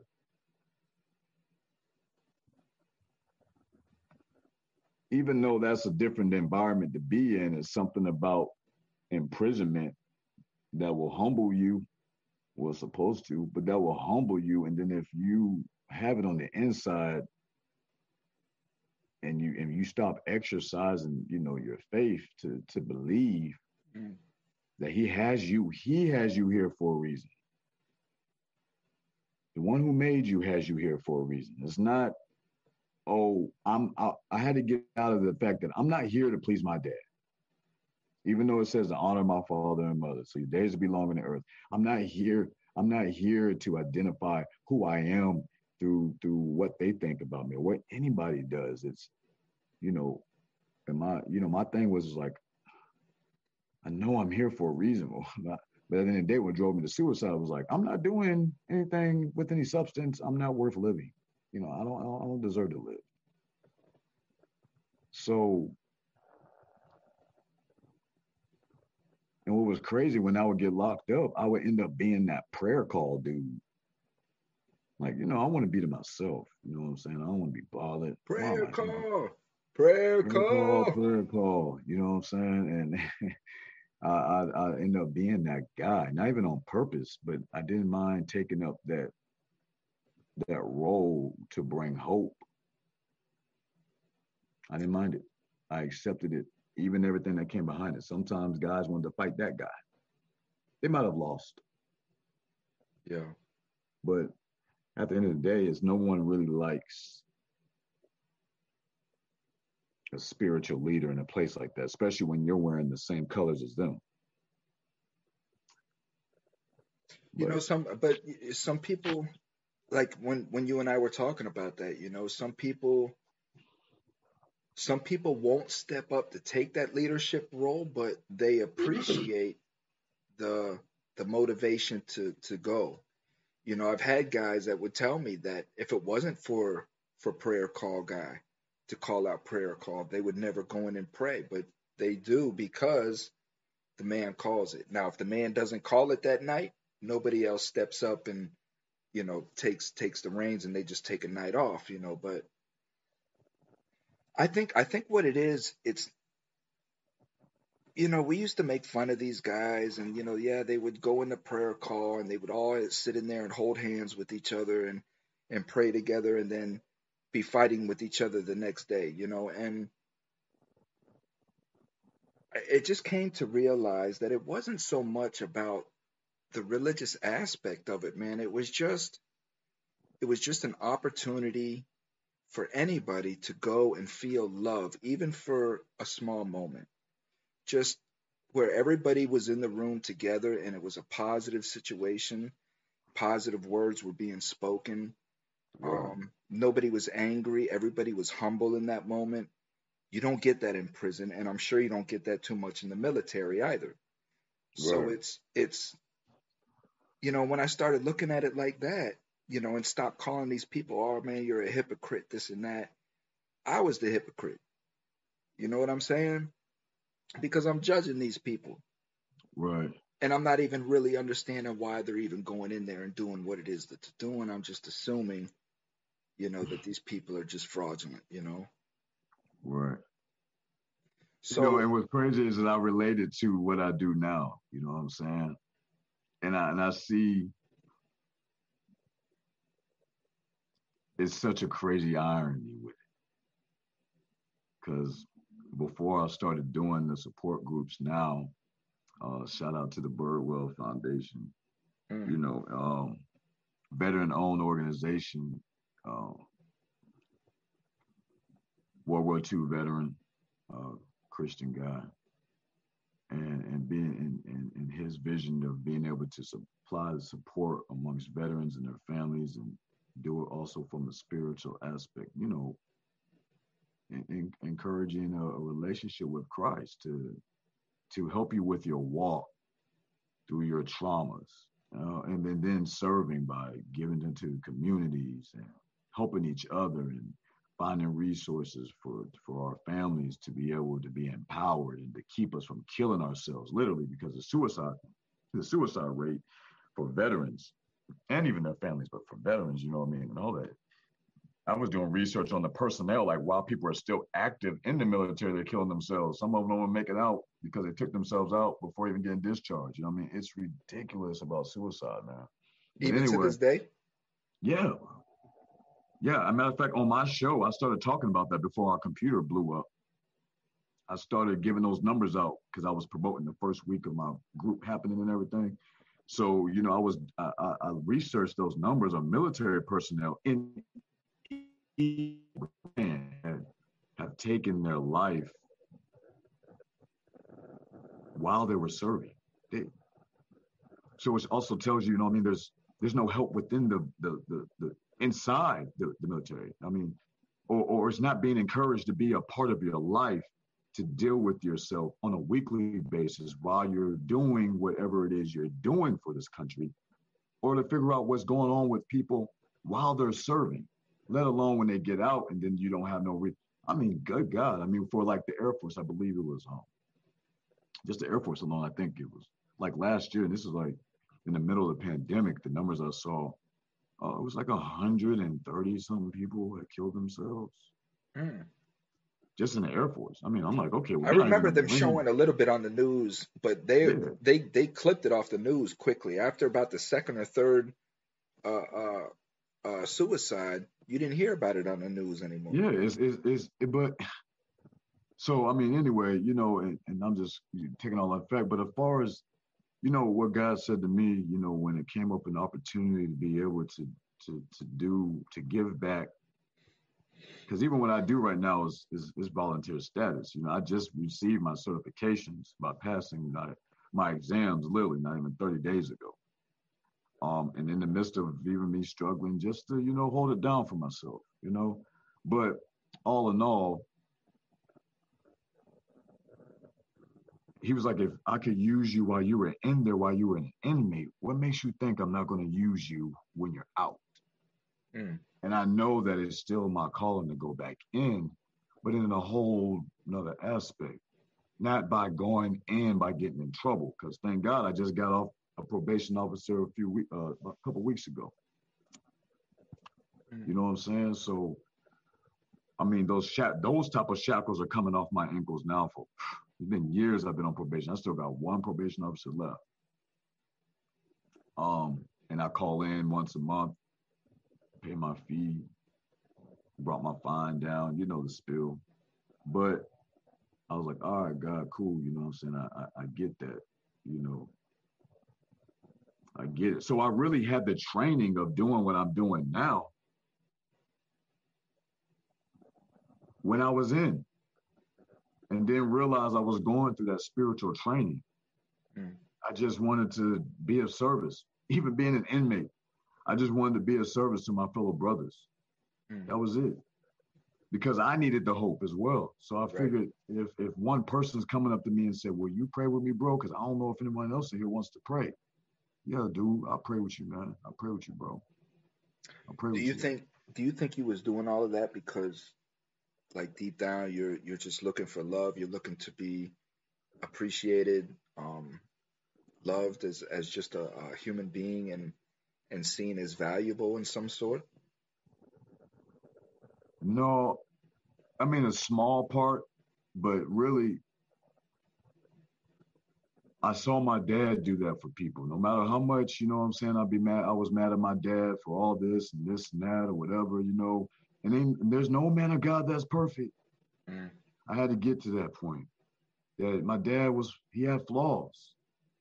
I had to grow up to realize that at least my dad wasn't a dope head. You know, my dad didn't drink. You know what I'm saying? Yeah, he, he was a military man.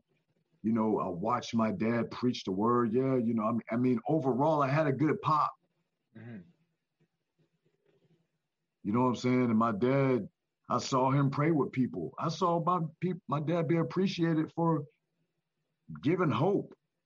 Mm-hmm. I can't complain about having a dad like that, even though he had flaws that people didn't know about. And at the end of the day, I was like, it was because I was trained to do that, even if I didn't like indirectly it being taught, you know what I mean? Like, or whatever. I saw my dad do these things. And so I know that the power of prayer can help people in, in a in a present time of trouble or a low space. And and I knew that if there's anything you can give anybody, it's just a little bit of your time to care. Yes that could be that could be the biggest thing to somebody, man. That's bigger than winning an a, a Olympic gold medal. You know, so listen, especially when especially when you're in prison. We we got we got Mom Dukes on with us. I don't know how much she knows about this and how much she she don't, and how much you know is this is news to her. So, um, do do you want to go into the suicide, or Yeah, I mean, my mom, look, my mom knows me, man. My mom knows that I'm not ashamed of who I am and who I was because it's all of who I am. My mom, she knows that. And if anything, I know my mom's prayers and her encouraging me to just keep just keep on keeping on is is the main reason why I'm here to be able to have this this interview and, and hopefully it reaches and touches somebody. You know what I'm saying? To just keep going. Mm-hmm. And so, you know, my mom, she was she was there for me in my in my my addiction. She was there for me, still is there for me. And and and me coming out of rehab the first time and and just being able to pick up the phone and I could call her even while I was in different rehabs because I've been to about seven of them. Mm you know what I'm saying, in and out here between Georgia. Though I've only been in two of them in Florida, But you know, between in Georgia here in Atlanta, man, I I've been to the stankiest, raunchiest state ones to the lavish ones for private insurance. You know, um, so no, nah, I don't mind that. Um, it was it was a scene from Godfather I saw. I don't remember which one when when dude slit his wrist while he was in the tub. Mm-hmm. Remember that one? Mm-hmm. I think it was Godfather. Is that the second Godfather? I can't remember, man. It's been so long since I watched those, man. Um, I think it was anyway, the first one. You're talking about the yeah, I think it was the first one. Yeah, when he was in the tub and he slit his wrist, it was like mm-hmm. I don't know which one it was, but that triggered me to go ahead and try it out that way because I tried the pills and the drinking, but that didn't work. I literally woke up and I was, oh my man, my kidneys were, oh I had the pains in my side, but I was just like, dang, it didn't work. I so, really so you tried multiple times. Yeah, yeah, just nobody knew. So the first they time, just, the first time was when? The first time was still in 07. They were really within a month apart. I did it in the same month. It's just the one when I slipped my wrist in my dad's bathroom was, of course, you know, physically done and could be seen on the outside, and of course, you know, uh, was was found. I want to say I was found by this dude Taz that was was was also, you know, somebody I communicate I worked with at that time, and who stayed um, for a little bit uh, were uh, with us and then didn't anymore. And I, I really, it's kind of blurry. I can't remember that. I, I, do know eventually my dad ended up showing up and my top, my wrists were wrapped up and I ended up on an ambulance. But I also remember my dad saying he was embarrassed. Mm. He said he didn't say that, but I know he did. But he also has apologized for it if he said it and he didn't remember. But I heard that faintly when when the people were you know, EMT was asking him like, you know, who is this your son or, or why did this happen? And I heard him saying like, I don't know why he did this stuff like that. Yeah. But I'm sure there was a scene, you know, because you know people know who, you know, people who do know my dad, they know, you know, he's man of God and stuff like that. You know, so I'm sure, yeah, it was embarrassing for him, but you know, whatever. I didn't care at that time, but obviously, even around that time, he didn't. He visited me for a short period of time one time, so I didn't know. I don't think he really understood how to take that, and he was probably still dealing with his own stuff. Yeah. But still, you know. Um. So yeah, you know that that's how that happened. But but I made but I my baby brother man. Shout out to my baby brother, Integrity Insurance. But you know my baby brother man. I'm so proud of him. He he came and visited me while I was at Baker acted, and he said to me something that always stuck. He said, big bro, he was like, big bro, I love you, man. He was like, you know, you're still my hero.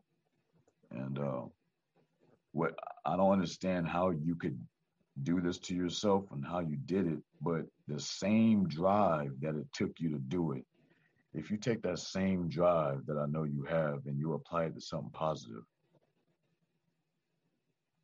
it's limitless in what. That's what your brother, brother said to you.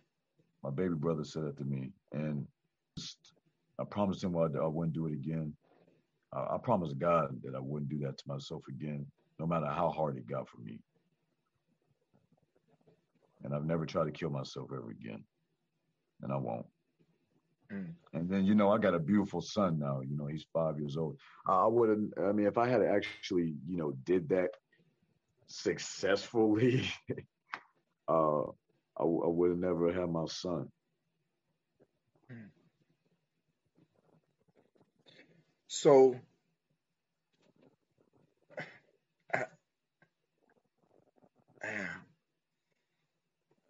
afterwards, you, you know, you made this promise to yourself that you were never going to do that again, but would would would those feelings still arise in you? Would you still feel like you can you could go to that place if you allowed it? Um, was the root problem being solved? No, that was just tip of the iceberg. But I knew that I would, I would. That was my way of saying, "All right, God, what I'll do is, is I won't go that far." Mm-hmm. You know what I'm saying? I won't go that far. You take me when you want, but I'll just try to get better. So what did you do? What did you do when you got to that same point to where in the past you would have thought about committing suicide, but now you're you're thinking about what? I mean, help the people that that are in that same position alter their thought process. How did you go from not thinking about suicide and applying it somewhere else? Obviously, you know, the training had to keep going. I had to understand the system, just like I mean, you understand the systems because we became a part of it. Right.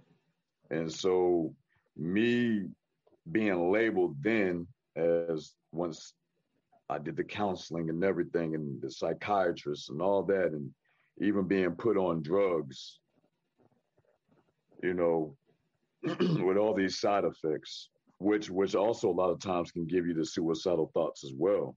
Mm-hmm. You know, the antipsychotics and all. But because then you're you're just a guinea pig. You're just an experiment, and that's one thing. You know, I was on Prozac for three weeks, man. Prozac for three weeks. Well, hey, after know, about the second and a half week, I started I started contemplating suicide because and and and and I'm not a person that thinks about that, you right. know. But the Prozac altered my thought process and numbed me down so much that I, I just didn't even want to live. I was like a zombie. I couldn't think. I was sluggish. I just wasn't myself, and I, and yeah. I and I got off it. I've been Seroquel, Depakote, Prozac, uh, so many others, lithium. Um, mm. Boy, you on that hard stuff, boy. Trazodone, Trazodone, you know. Yeah, all the stuff that it get you Zuzu and Wham Whams in prison because everybody would rather just sleep their time away. Yep, and that's what I they call them. I, I couldn't even go. I couldn't. I couldn't. I couldn't go to the store all the time, so I had to have a hustle. Yeah. So you know, I had to cup the pill in the mouth to break it down into little milligrams to sell it like a like some dope. Mm, and the just so I can, you know, just so I can have me a little, you know, icy white honey bun, or you know, have me a nice, you know, pocket, you know. I ran numbers, man. That's that was my hustle. Yeah, man, that and, and, and, making Bombays and stuff with the stuff in there. I could make a Bombay and crush the Seroquel or put the powder of anything in there and whip it, and that be in your drink. So they get the high and come down and crash so good and go to sleep. Mm. You know, but anyway, yeah, man. You know, so you going through the system and you go to these rehabs and you see how the okay the case managers worked and uh, you know uh, uh, uh, how how the the group therapy works, uh, how the one on ones work, uh, you know, and and where the flaws are in the system, you know, and then you're mostly talking to people who are just educated with degrees that only oh say I empathize with you, you don't relate Mm-hmm. You know, uh, you know, you, and they always asking the same questions over again. After a while, you've been on so much drugs, you can't remember how you answered maybe a last time or so many years ago. Because I mean, after a while, it's just this vicious mental up and down, just cycle of trying to, you know, get out of it. You know, they don't promote really spirituality. I mean, it's really about of God, of how you know Him, or they want to push the dope so much. Mm. You know what I'm saying? To to have you not really function, so you could just be an easy check, check, check, check seems like push the dope. Calm. Push the dope. He's right. He's eating now because the dope is making him eat. But right. I'm not eating anything healthy. It's giving me the munchies. I want to have sweets all the time. I'm gaining weight that is out of my control. I don't want to work out anymore. I can barely remember what I'm reading or writing or any conversation I'm having, let alone that makes me an insufficient husband, which now she hates me because I look like I'm weak to her because you know, I'm supposed to be a strong black man, but now she feels like she's got to take care of stuff. On top of that, I'm on probation and everything else. Mm. Do you feel like it? I mean, do you feel like anybody ever cared? Do you feel like they would? They would? Yeah, they're giving you the medication or whatnot, but did you ever feel that somebody truly cared for Mordecai and his issues? Gotta slide one or three in there. There's always somebody that is a beacon. God, that God will put in your path that will be able to relate. And then they're not even the counselor. They could be the cafeteria lady. Yeah. You know what I'm saying? It, it could it could have been the, the the people that just monitor you every day to make sure lights out and stuff like that. It's never the professional. It's never the professional. It's definitely never the doctor. There's so many doctors I wish I could smack. Mm. But you know, it wasn't worth getting locked up over, but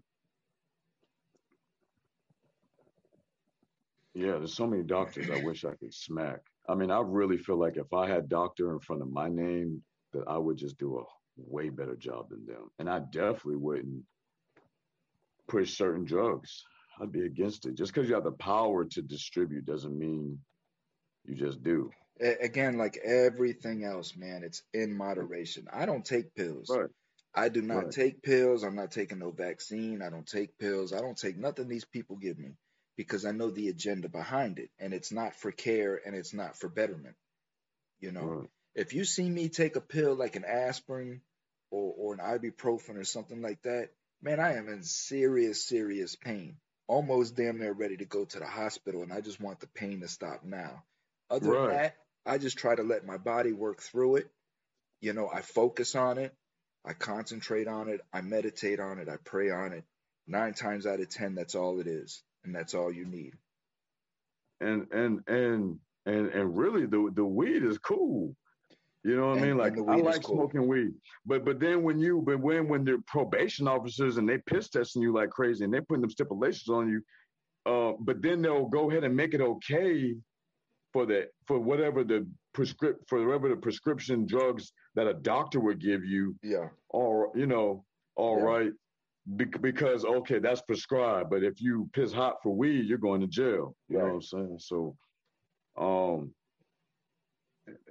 even during the pandemic, I wasn't able to get the pills I needed to my house. I, I, I mean, the pandemic stripped it all to where I had to depend on prayer, aftercare counseling, just to say I did it, even for probation, but to at least get out something, and then reading the word, and then reaching out to the healthier people in my circle now, and and completely not even talking to any of the anybody who just wasn't even positive towards me at all.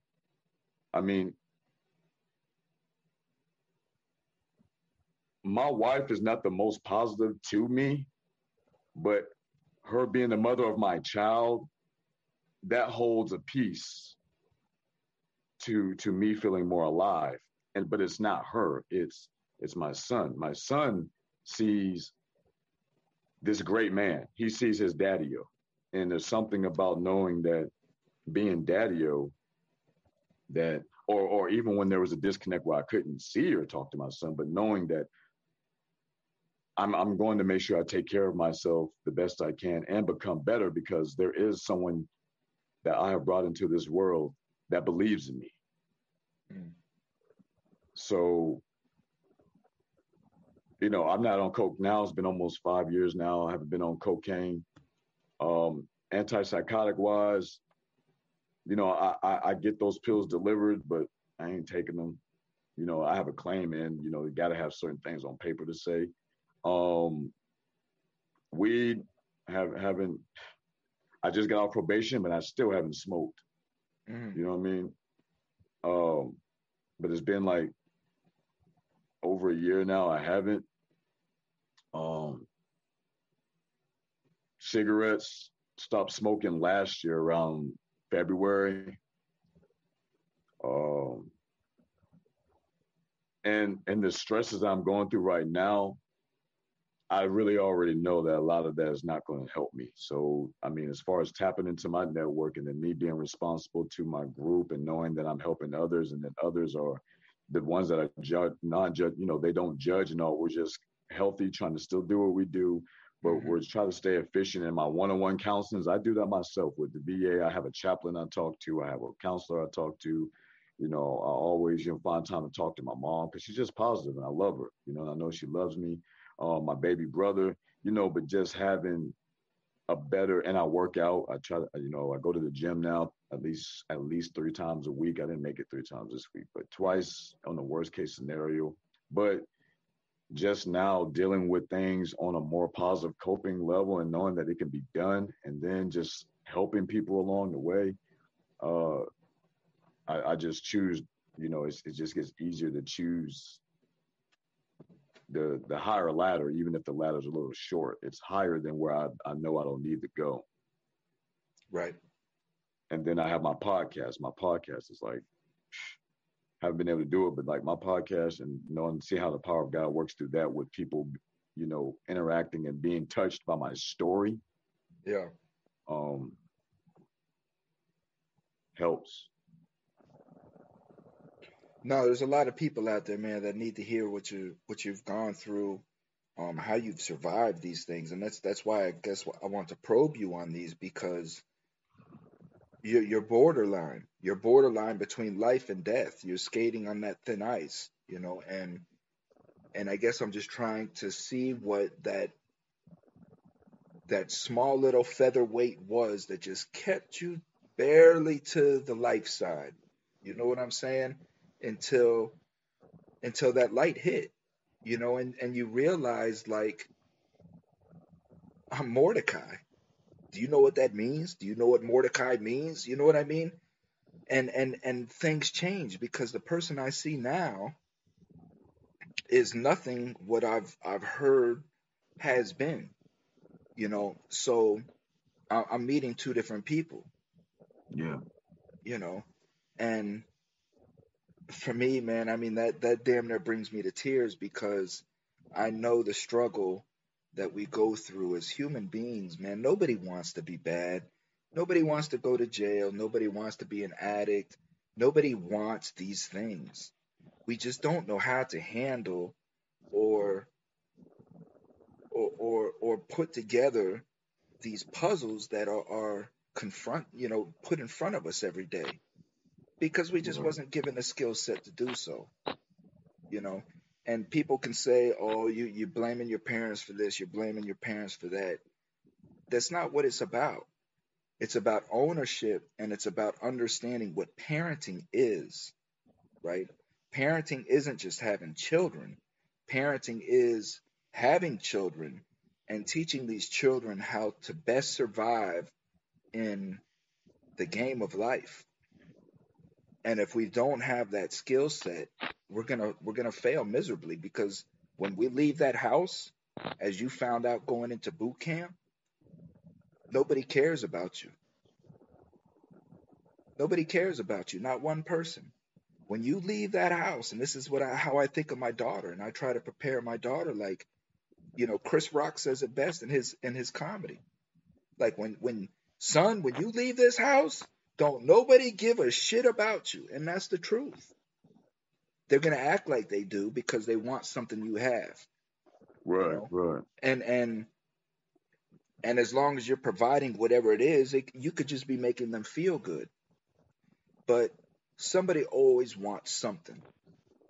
And that's why they're, they're around, you know, and, we learn this and it, it crushes us because uh, uh somebody like you, somebody like me, millions of others, we just want to feel appreciated. We want to feel recognized, you know, and and know that we're just cool. We're not nerds or dweebs or or whatever, but like we're cool for what we like. You know? Right.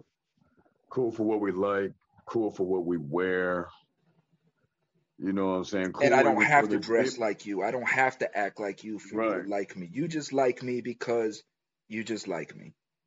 Well, not only that, you know, even when it comes to doing drugs, you know what I'm saying? It's almost like I'm cool because we both do coke, you know what I'm saying? Or I'm cool because we both, you know, we both can uh, go half on the eight ball, you know, or right.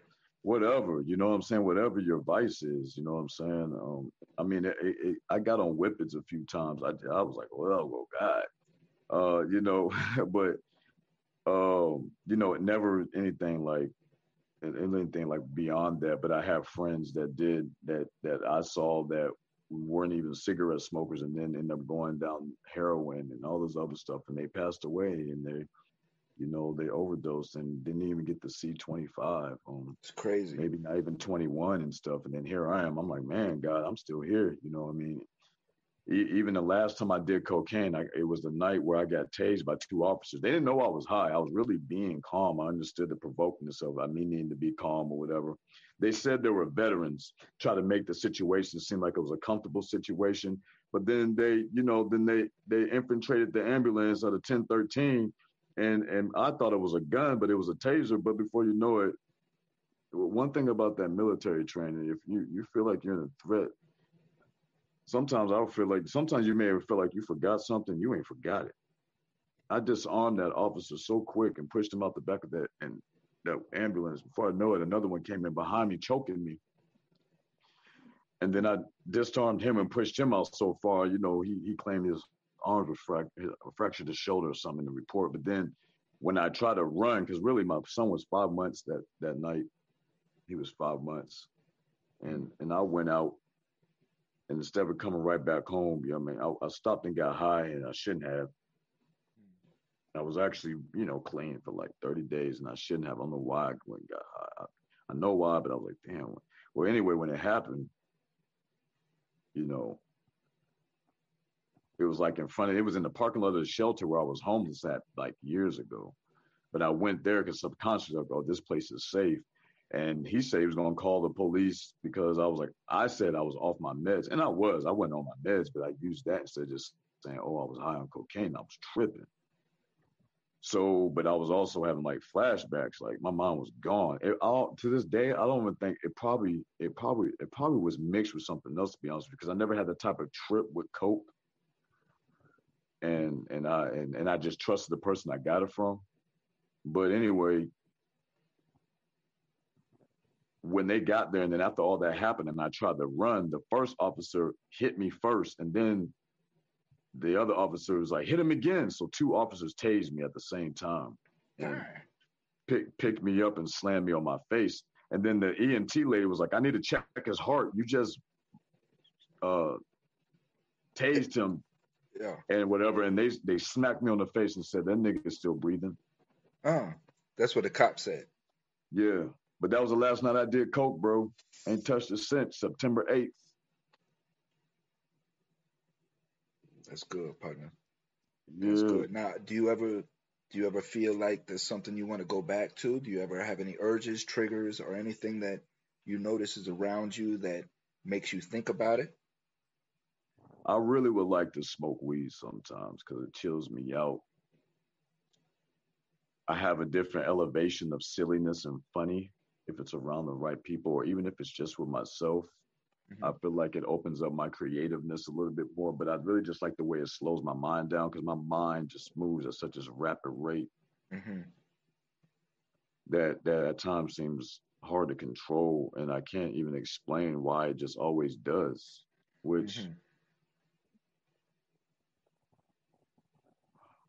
Which to be honest you, I know it's only the power of God that what I'm going through right now personally, and that I'm able to not turn around and just go off to the races is a miracle. Um, and in a way, I'm challenging myself to just dig deeper in faith to see if it's if it's really that real. To to have a peace more than the norm, or or or even just when you want it, or as you're going throughout the day and dealing with other people and all that. I'm just I'm really trying it to see if it's possible, and I'm seeing that it is. But at times, I do really feel like I would like to smoke weed again, um, or even the CBD. I, have tried a lot of the CBD drops and things, and it works. Uh, I think that's a good a good thing thus far from just personal experience. You need to move to Florida, man. Come get your MMJ card. Matter of fact, uh, matter of fact, my wife, my wife, uh, put it out to somebody about me getting the medical card here. I got the email that uh, yesterday. Does so. Georgia have it? Can you get the medical card in Georgia? Yeah, but there's only like one person that's doing it throughout the whole state. One person I, in the state. Uh. One person in the state that's that's doing that or whatever, and we just happen to just have a good connection with with somebody that that that's a that has a that has two pharmacies that's able to provide that, and they they really using it too, really for me because they know I'm a veteran. Right. Now, how would that affect probation? Oh well, the probation actually that I got off of that it would have affected them. Now, the probation I'm on now, where I'm at low risk, and I call in, they don't they don't piss test me. They just want me to call in on time and give them some every month. Mm. But but they uh, on on my restrictions on that, they don't have the CBD restriction. The last probation that I had, it was nothing, even CBD. Mm. I told my probation officer I took CBD for a whole month, and she's like, "Well, I'm not going to violate you because you didn't know." Mm. But she's like, "It's in your special conditions. You can't have CBD because it has a, a hint of THC in it, and we'll you know we'll be able to detect it." Man. Yeah, so I didn't, but I'm just saying, you know, if I did it now and me even having the medical card, you know, and be able to do some CBD or get the oil and stuff like that, you know, actually, if it'll keep me healthy, I'm, I'm willing to do it. So, what's your biggest hurdle today? Where's Where's Mordecai at today? Where's your your vision at?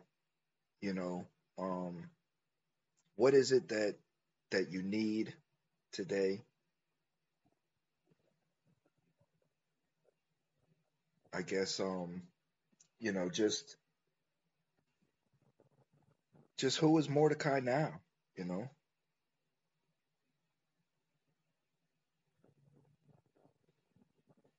I'm definitely the person that God showed me in jail that that I would be. Um, but it's on a small scale still.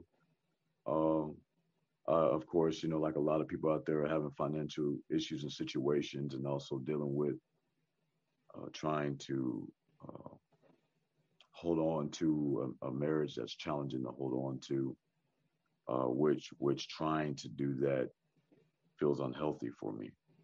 Um, but we're doing counseling now. Um, so so I'm still that warrior, and that's what Mordecai stands for is warrior. Uh, one of the meanings of it, and and then Mordecai in the Bible being a man of the people, so I do quite a bit of community service. Uh,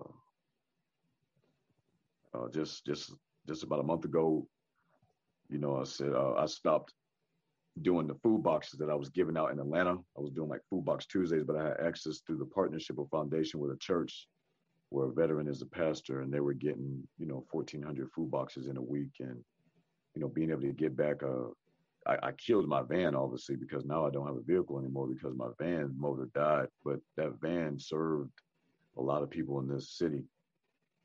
Uh, the city and, of Atlanta.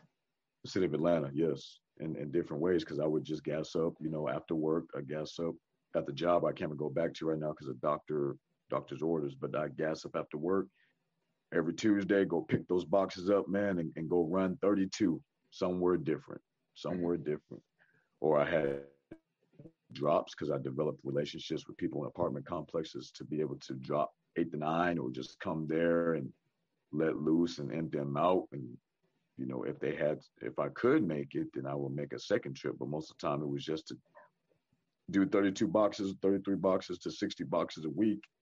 And that was my thing. And I really enjoyed doing that. Um, you still do that now? Uh, no, you know the government cut that program, so it's now it wasn't up to the church. It was it was the Biden administration that cut that program for the USDA boxes to be uh, still be able to be have access to, so that families out here can eat, and uh, that was stupid. The Biden uh, administration, not not not this Biden administration, not for the people, Biden. Yeah, well, you know, they, they according to the church, they said it was a political thing because the program was actually done under the the, the Trump administration, and, and and so they they cut it.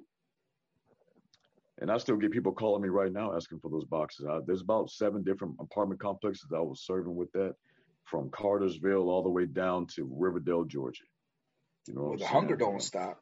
That's for damn sure. Yeah, the hunger don't stop. You know what I mean? And if I had the the, the money or wealth, I'd be doing it myself in some type of aspect. But you know, the church is still trying to find different ways to raise money to do things, and they're they're trying to get some things done. You know, to, to how, how much how much money are you talking about? How much would it take to to get that back up and running?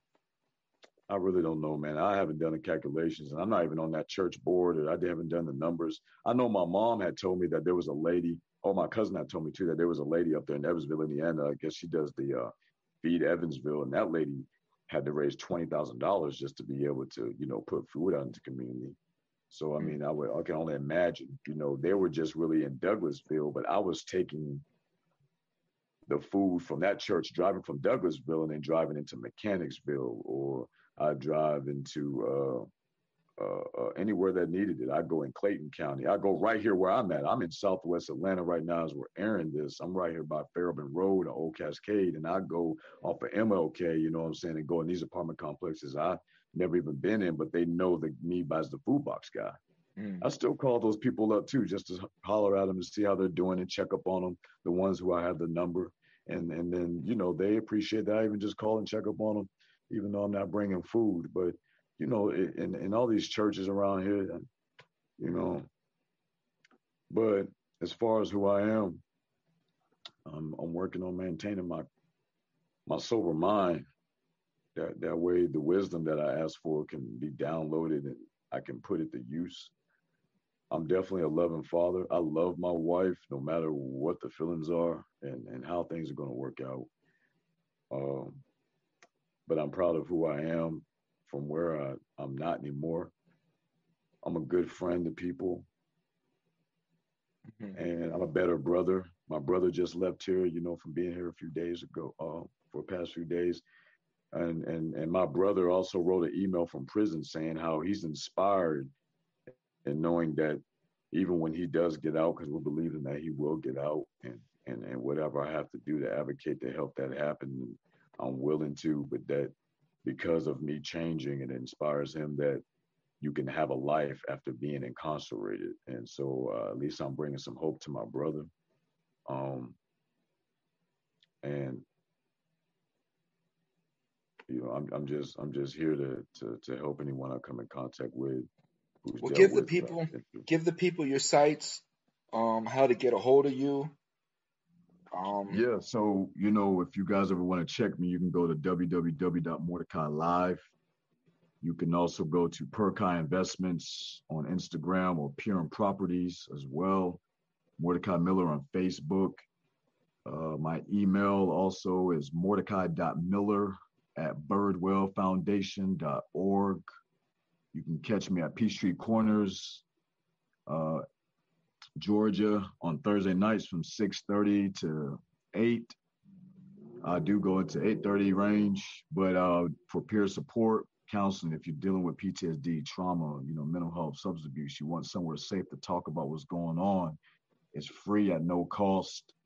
Uh, veterans and their families, um, and, and first responders and their families, or just anyone who has that situation. If you need treatment, um, and, and even if you have insurance, we can get you into retreat behavioral rehab, uh, which we have a partnership on that's all along the East Coast. So inpatient or outpatient accountability services that you need. I'm currently about to finish up now. Thank God for uh, Thomas putting me on with a brother named Lee Robbins, who's doing a lot of big things with reentry mm-hmm. uh, for incarcerated people, re-entering men, but working on the women as well. But as far as me talking about the brothers, um, uh, and I be I mean brothers. Period. I'm not talking about just me as a black man, mm-hmm. but as far as uh, you coming out of incarceration and needing life coaching, and also needing the resources to be able to, uh, you know, to build your life back, whether it be with jobs, whether it be with uh, housing, whether it be with uh, uh, becoming an influence in society, so so that we can empower each other and and help um, keep all these things from happening to us for unnecessary reasons or, or, or, just being able to rehabilitate after our bad decisions or uh, messed up situations that, that we've been put into or we've created for ourselves. So, um, yeah, you know, y'all, y'all check me out. Spiritual Rehab by Mordecai is on iHeart, Spotify, Google Podcasts. That's my radio show. Um, I'm on those platforms. Uh, me and Brother Worship, uh, you know, we just want to uh, uplift people. Um, and then also you know, uh, I use that for advertising, you know, businesses that are doing great things or people who want to come on and talk as well as like what Thomas is doing with me right now. Uh, we're currently can't get in the studio because of lack of equipment. Um, and and you know, uh, if anybody out there want me to try to be an extra in something, you know, like my brother Thomas here, you know, I mean, I'm available. I'm, you know, I don't, I don't, I don't look all ugly and dark and and and and gloomy like I used to when I was out there on that stuff. Yeah. So you know, if my looks can get me somewhere to open up other doors for other people, I use that. Just you know, it's just a blessing to be here still and be able to have this opportunity to be with my brother Thomas. And I believe that me and him are going to do some big things together. And I really respect what you do, brother. I mean, you know, it, you know, when we get out, you know, everybody always says you can't forget those inside. And I feel like, you know, what me and you are doing right now is a representation of that. It's going to take a lot of work, a lot of grunting, you know, I mean, a lot of labor you know, to help these souls get saved. But, you know, I believe that you're part of the mission, man. And we just, you know, we can do this. Yeah. You know what I'm saying? Ain't no question, man. You know, I, I appreciate that. I really do appreciate you you saying those things, brother. And for me it's it's it's just about truth. You know, I sit back and I watch a lot of these prison shows. These guys got these shows, man, and they're just false prophets. As anything else, you're always going to deal with false prophets. And these guys are out here collecting money from people under the pretense that they're doing things for prisoners, but they're exploiting the prison experience so they can get likes and subscribes and, and get a little bit of money, you know, that way. And I, I don't like that. you know, and some of them never even been inside, bro. Some of them never been inside. They've been inside for a minute. They're trying to portray that they're, you know, they're hardened hardened killing yeah. criminals and and yeah, but man. the point of it is is that they're taking the money you know exploiting all of this and none of it is going back into it you know f- from these right. guys they're just not doing there is some a few uh, i do want to give a shout out to chad marks his his station you know because he does a lot. He's gotten people out of prison you know blood on the razor wire. That's his show. And and that's what he does. So there are guys that are out there like me that are just trying to get the truth out of what goes on inside a prison, and then you have false prophets as well. So it's it's more along the lines of I just want people to know the truth, man, because you know there there are innocent people that are locked away in prison. There are people that did charges and locked away in prison but they got an exorbitant amount of time and they need to come home. The point is, is that we have to bring these guys home. A lot of people are in prison just because they had an, an addiction problem, a mental health problem. There's, there's, there's, there's so much that we can do. And, and, and excuse me, Thomas, you know, you said that because, you know, there's this law they have, like, I know here in Georgia, talking about rehabilitation before incarceration. And it's like, they don't not, they do they only they only let that law apply to certain people or they pick and choose or definitely people who are paying for their good lawyers you know what i'm sure. saying like a i mean or these mental health courts and all that which is really just to rig you to get back in anyway because they know like you know if, if, you know you're going to just because of your mental health you're not going to make the right decisions constantly you know or consistently um and but then the lack of resources are there and where you need to go and all that to be able to make sure your choices are better and smarter you know what i mean and so uh, my my thing is now i want to bring awareness to that on any level that, that God presents for me to be on these platforms I'm on. You know, shout out to Birdwell Foundation because you know as far as everything that we're doing is is just a, to to eliminate you know that suicide rate you know amongst those who serve the country and and, and their families that suffer with them. You know what I mean? Um, and and I mean the first responders. You know, I, I thought about how I thought it was kind of funny now that I'm doing the groups for the people that tased me. And then I'm going to have to have the heart of forgiveness to be like, you know, you probably did that because even if you were a veteran, because of you have the mentality of that one, either whether you're racist or not, you know, I can't label that. I don't know that individual, but the fact that the violent streak in you allowed you to make it seem like it was okay to abuse your power. Mm-hmm. And, you know, and, and then you and then on top of that, if you are racist, of being a black man was just an easy target. And you're probably pissed off you didn't kill me that night, but you're probably, you know, cool that you did it because ain't no telling what you're gonna do when you you you hurt a child of God like me. I mean, I understand that I understand how how favored I am. You know, I understand that I have a mission, and I, and I know that God's angels surround me. and and that and that and that, and anyone that you know I'm saying I'm connected to that we you know they're covered as well you know I pray for that. I pray for your covering or anyone that deals with me because he'll try to attack every body of the movement you know what I'm saying when it comes to bringing out truth and everything like that. But I'm willing to die for that. I'm willing to die for this truth you know? and, and that's the thing you know you have people like um uh what's her name Candace Parker I think her name is or or whatever it is. But you have these individuals out here, and and they make a lot of good points, and and they're very educated people, and they say a lot of educated things, but then sometimes they don't, you know. And you have a lot of people out there that are stuck on George Floyd and him being a criminal. You know, why are we praising a criminal? Why why martyr a criminal and things of that nature? One, they're not understanding, you know, truly what what that whole thing represented, and two, people seem to forget that God favored the criminal, God favored the prisoner, right? God, Jesus, was always around these individuals because those right. were the ones that needed help. The ones that were saved were already saved. Right. He didn't surround himself with saved people. He, he surrounded right. himself with the people that needed him the most, and he understood that. He didn't judge them, right?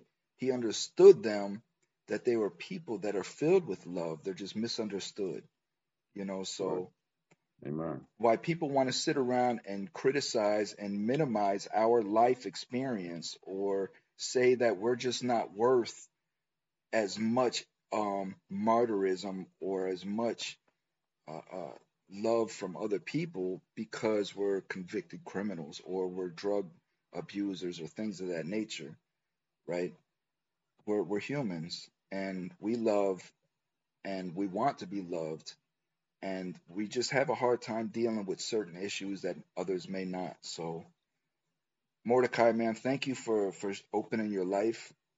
Um thank you for sharing these things. We do have a lot of things coming. You're you're part of the team now brother. You're on the free me team man. Won't free me. You yeah, know what i'm man. saying? And and and my mission is to unite America. My mission is to bring all of us together, just like how you and I came together and, and joined up. My mission is to bring all of us together as, as American citizens, understanding that we all have our own issues, our own experiences. And it's how can I help you with yours, brother? This is how you can help me with mine. How can I help you with yours? I don't have to agree with everything that you say. You know what right. I mean? I don't have to agree with everything that you say, but I still love you because you're a struggling human being. You're an American citizen. You've you've you went in to sacrifice your life for our freedom, right? And and there's nothing else to say after that. Your ideologies, your personal the way you want to live your personal life has no infliction on me. You know, it has none. So it's it's just bringing all of this together loving one another, and understanding that we have a common enemy. And in order to take this common enemy down, we have to be together. You know, we yeah. have to come together. So, this is why I do this, partner. You know, this is why I do this. So, I appreciate you, with, you know, for blessing my channel with your story and coming on. And um, and I wish you many blessings, man. And we're gonna see much more of you. Yeah, man, most definitely, bro. I appreciate you, man. This, this is this is actually a very free feeling. You know what I mean? Because you know, all I want to do is share it. Hey, man, and I'm here for you. If you ever need more kind, and I'm saying this from the bottom of my heart. If you ever need a platform, you ever, you know, listen, Thomas, I, I, I need to talk. Let's go on live, or just talk to me personally. I'm here for you, partner. I really am. Sure, man. Yeah, yeah. Same here, bro. You know what I'm saying? It's it's it's all good, man. For real. You know, same here, man. I, I I think I thank God that right now, you know what I'm saying. I'm not working. You know what I'm saying. I mean, I have a job, and it's just you know I got to wait on this disability stuff. But it's been never to.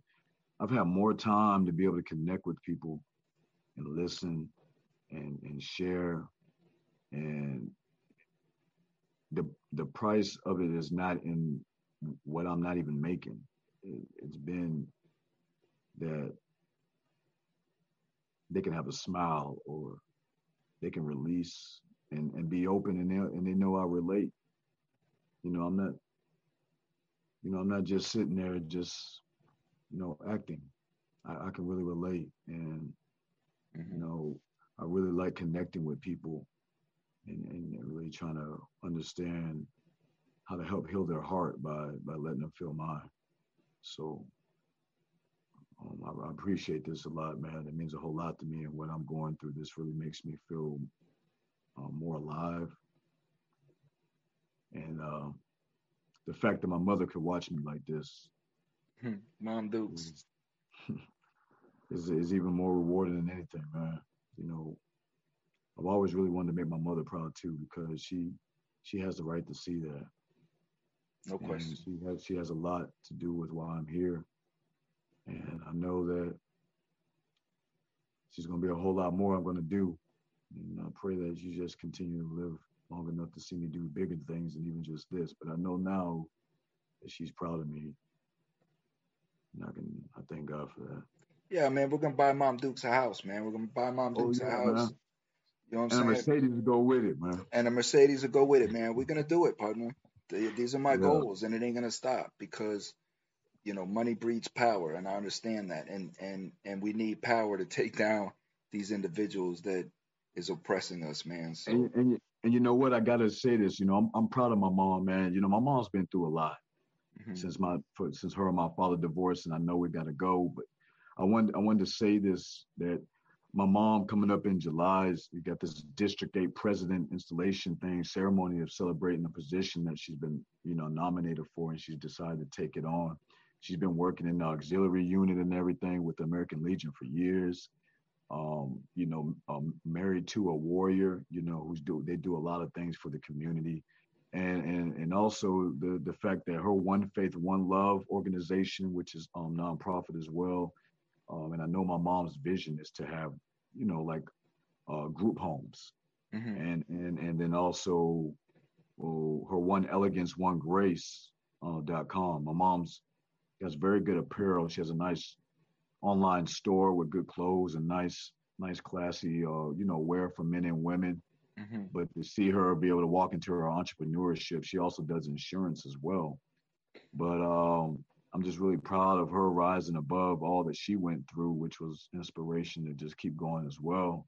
So I wanted to honor and just saying that my mom's doing wonderful and big things in Evansville, Indiana, all the way up through uh, Indianapolis, Indiana, and um, you know, that's a beautiful thing, you know. No question, man. Y'all go support moms, man. Give give the give the the websites to her organization again.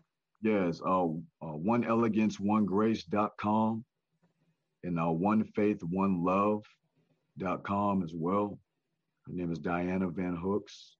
Mm. And you know, she's she's you know, she'll clothe you, you know, with love, but she can also clothe you with wonderful apparel for men and women on her site. Great prices. Uh, I'm pretty sure she's still using that code called Worship, mm-hmm, which will give mm-hmm. you 15% off.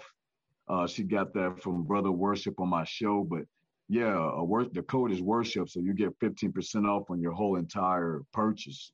You know, you go shop on the store, whatnot, and, and uh, take advantage of that.